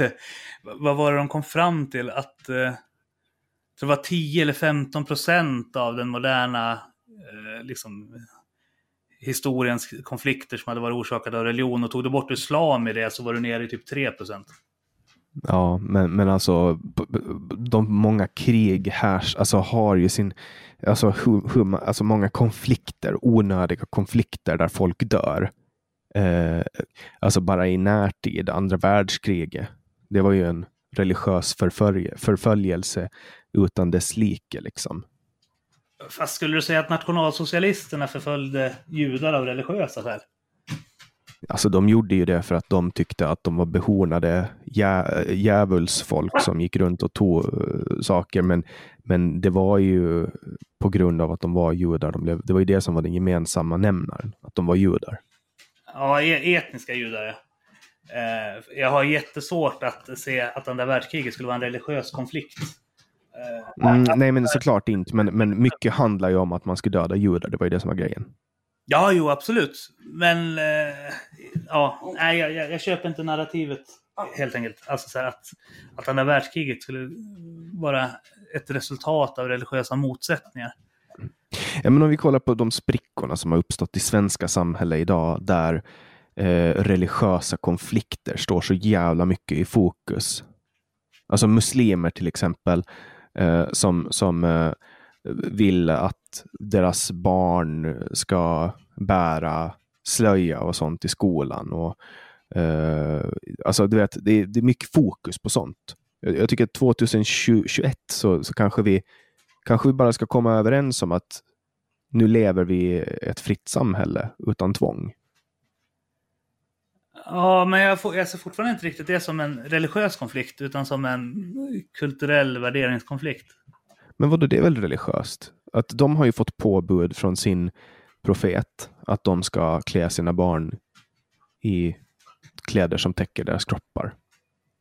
Jo, men att du inte tycker att det är rimligt är ju inte ett uttryck för en, en religiös ståndpunkt. Utan det har ju du landat i utifrån en filosofisk ståndpunkt. Ja, exakt. Precis så. Ja. Eh, så, så. Men, men jag, jag, jag ser inte motsättningen där. Nej, jag, jag har bara svårt att så här hävda att när en världsåskådning har det metafysiska antagandet att det nog finns en gud, så skulle den världsåskådningen då, att det skulle finnas skäl att plocka ut den och sen hävda att majoriteten av alla världens konflikter är ett resultat av att det antagandet finns med i den världsåskådningen. Eh, det där är... Nej, men jag, det, det må... Jag, det, jag, jag har sannolikt inte rätt eh, när jag säger så.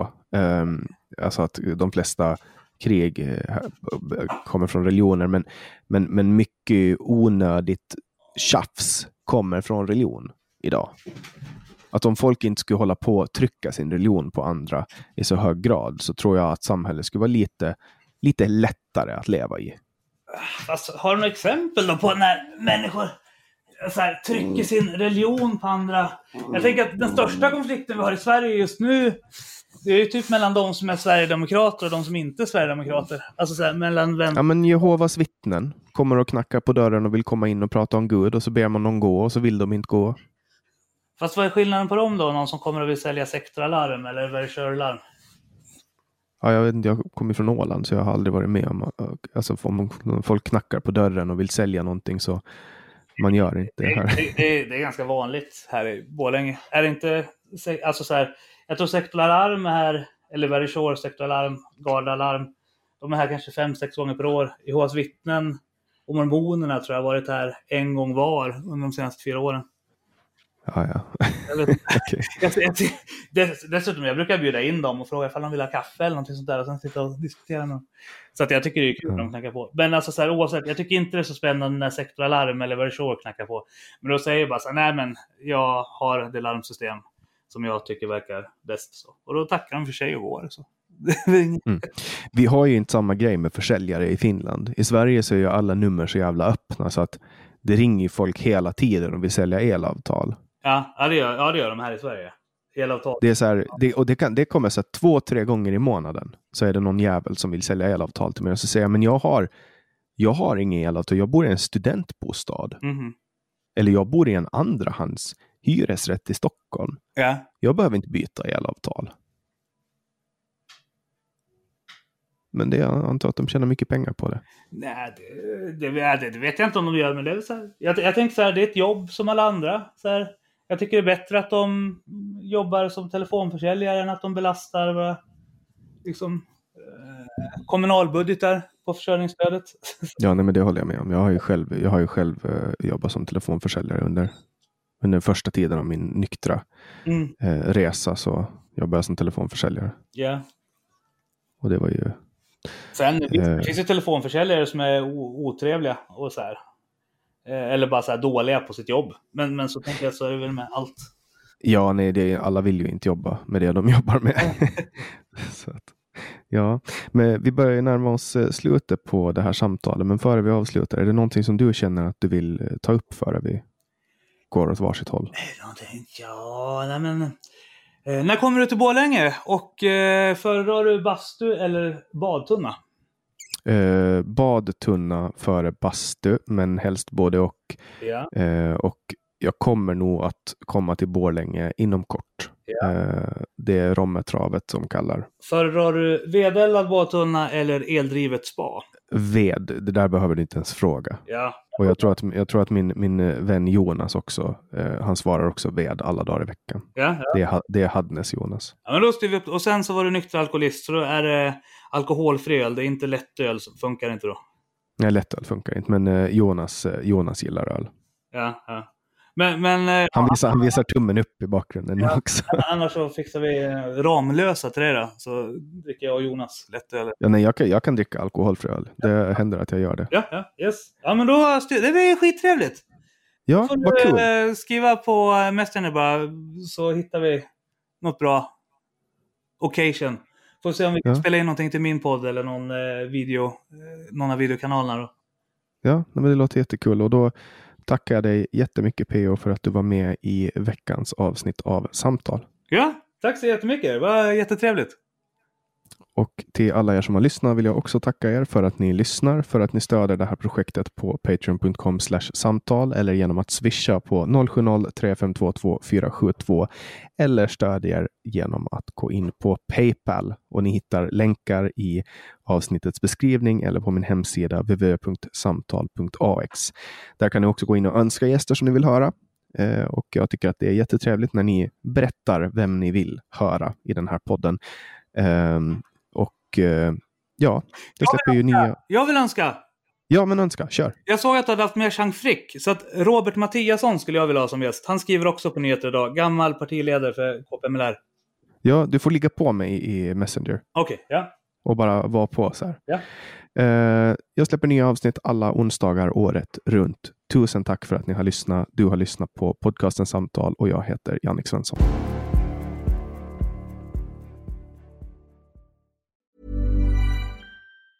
Mom deserves the best, and there's no better place to shop for Mother's Day than Whole Foods Market. They're your destination for unbeatable savings, from premium gifts to show-stopping flowers and irresistible desserts. Start by saving 33% with Prime on all body care and candles. Then get a 15-stem bunch of tulips for just $9.99 each with Prime. Round out Mom's menu with festive rosé, irresistible berry chantilly cake, and more special treats. Come celebrate Mother's Day at Whole Foods Market. When you make decisions for your company, you look for the no brainers. If you have a lot of mailing to do, stamps.com is the ultimate no brainer. Use the stamps.com mobile app to mail everything you need to keep your business running with up to 89% off USPS and UPS. Make the same no brainer decision as over 1 million other businesses with stamps.com. Use code PROGRAM for a special offer. That's stamps.com code PROGRAM. This Mother's Day, treat mom to healthy, glowing skin with Osea's limited edition skincare sets. Osea has been making clean, seaweed infused products for nearly 30 years. Their advanced eye care duo brightens and firms skin around your eyes, while the Golden Glow Body Trio nourishes and smooths skin all over. Go to OSEAMalibu.com and use code MOM for 10% off your first order site wide.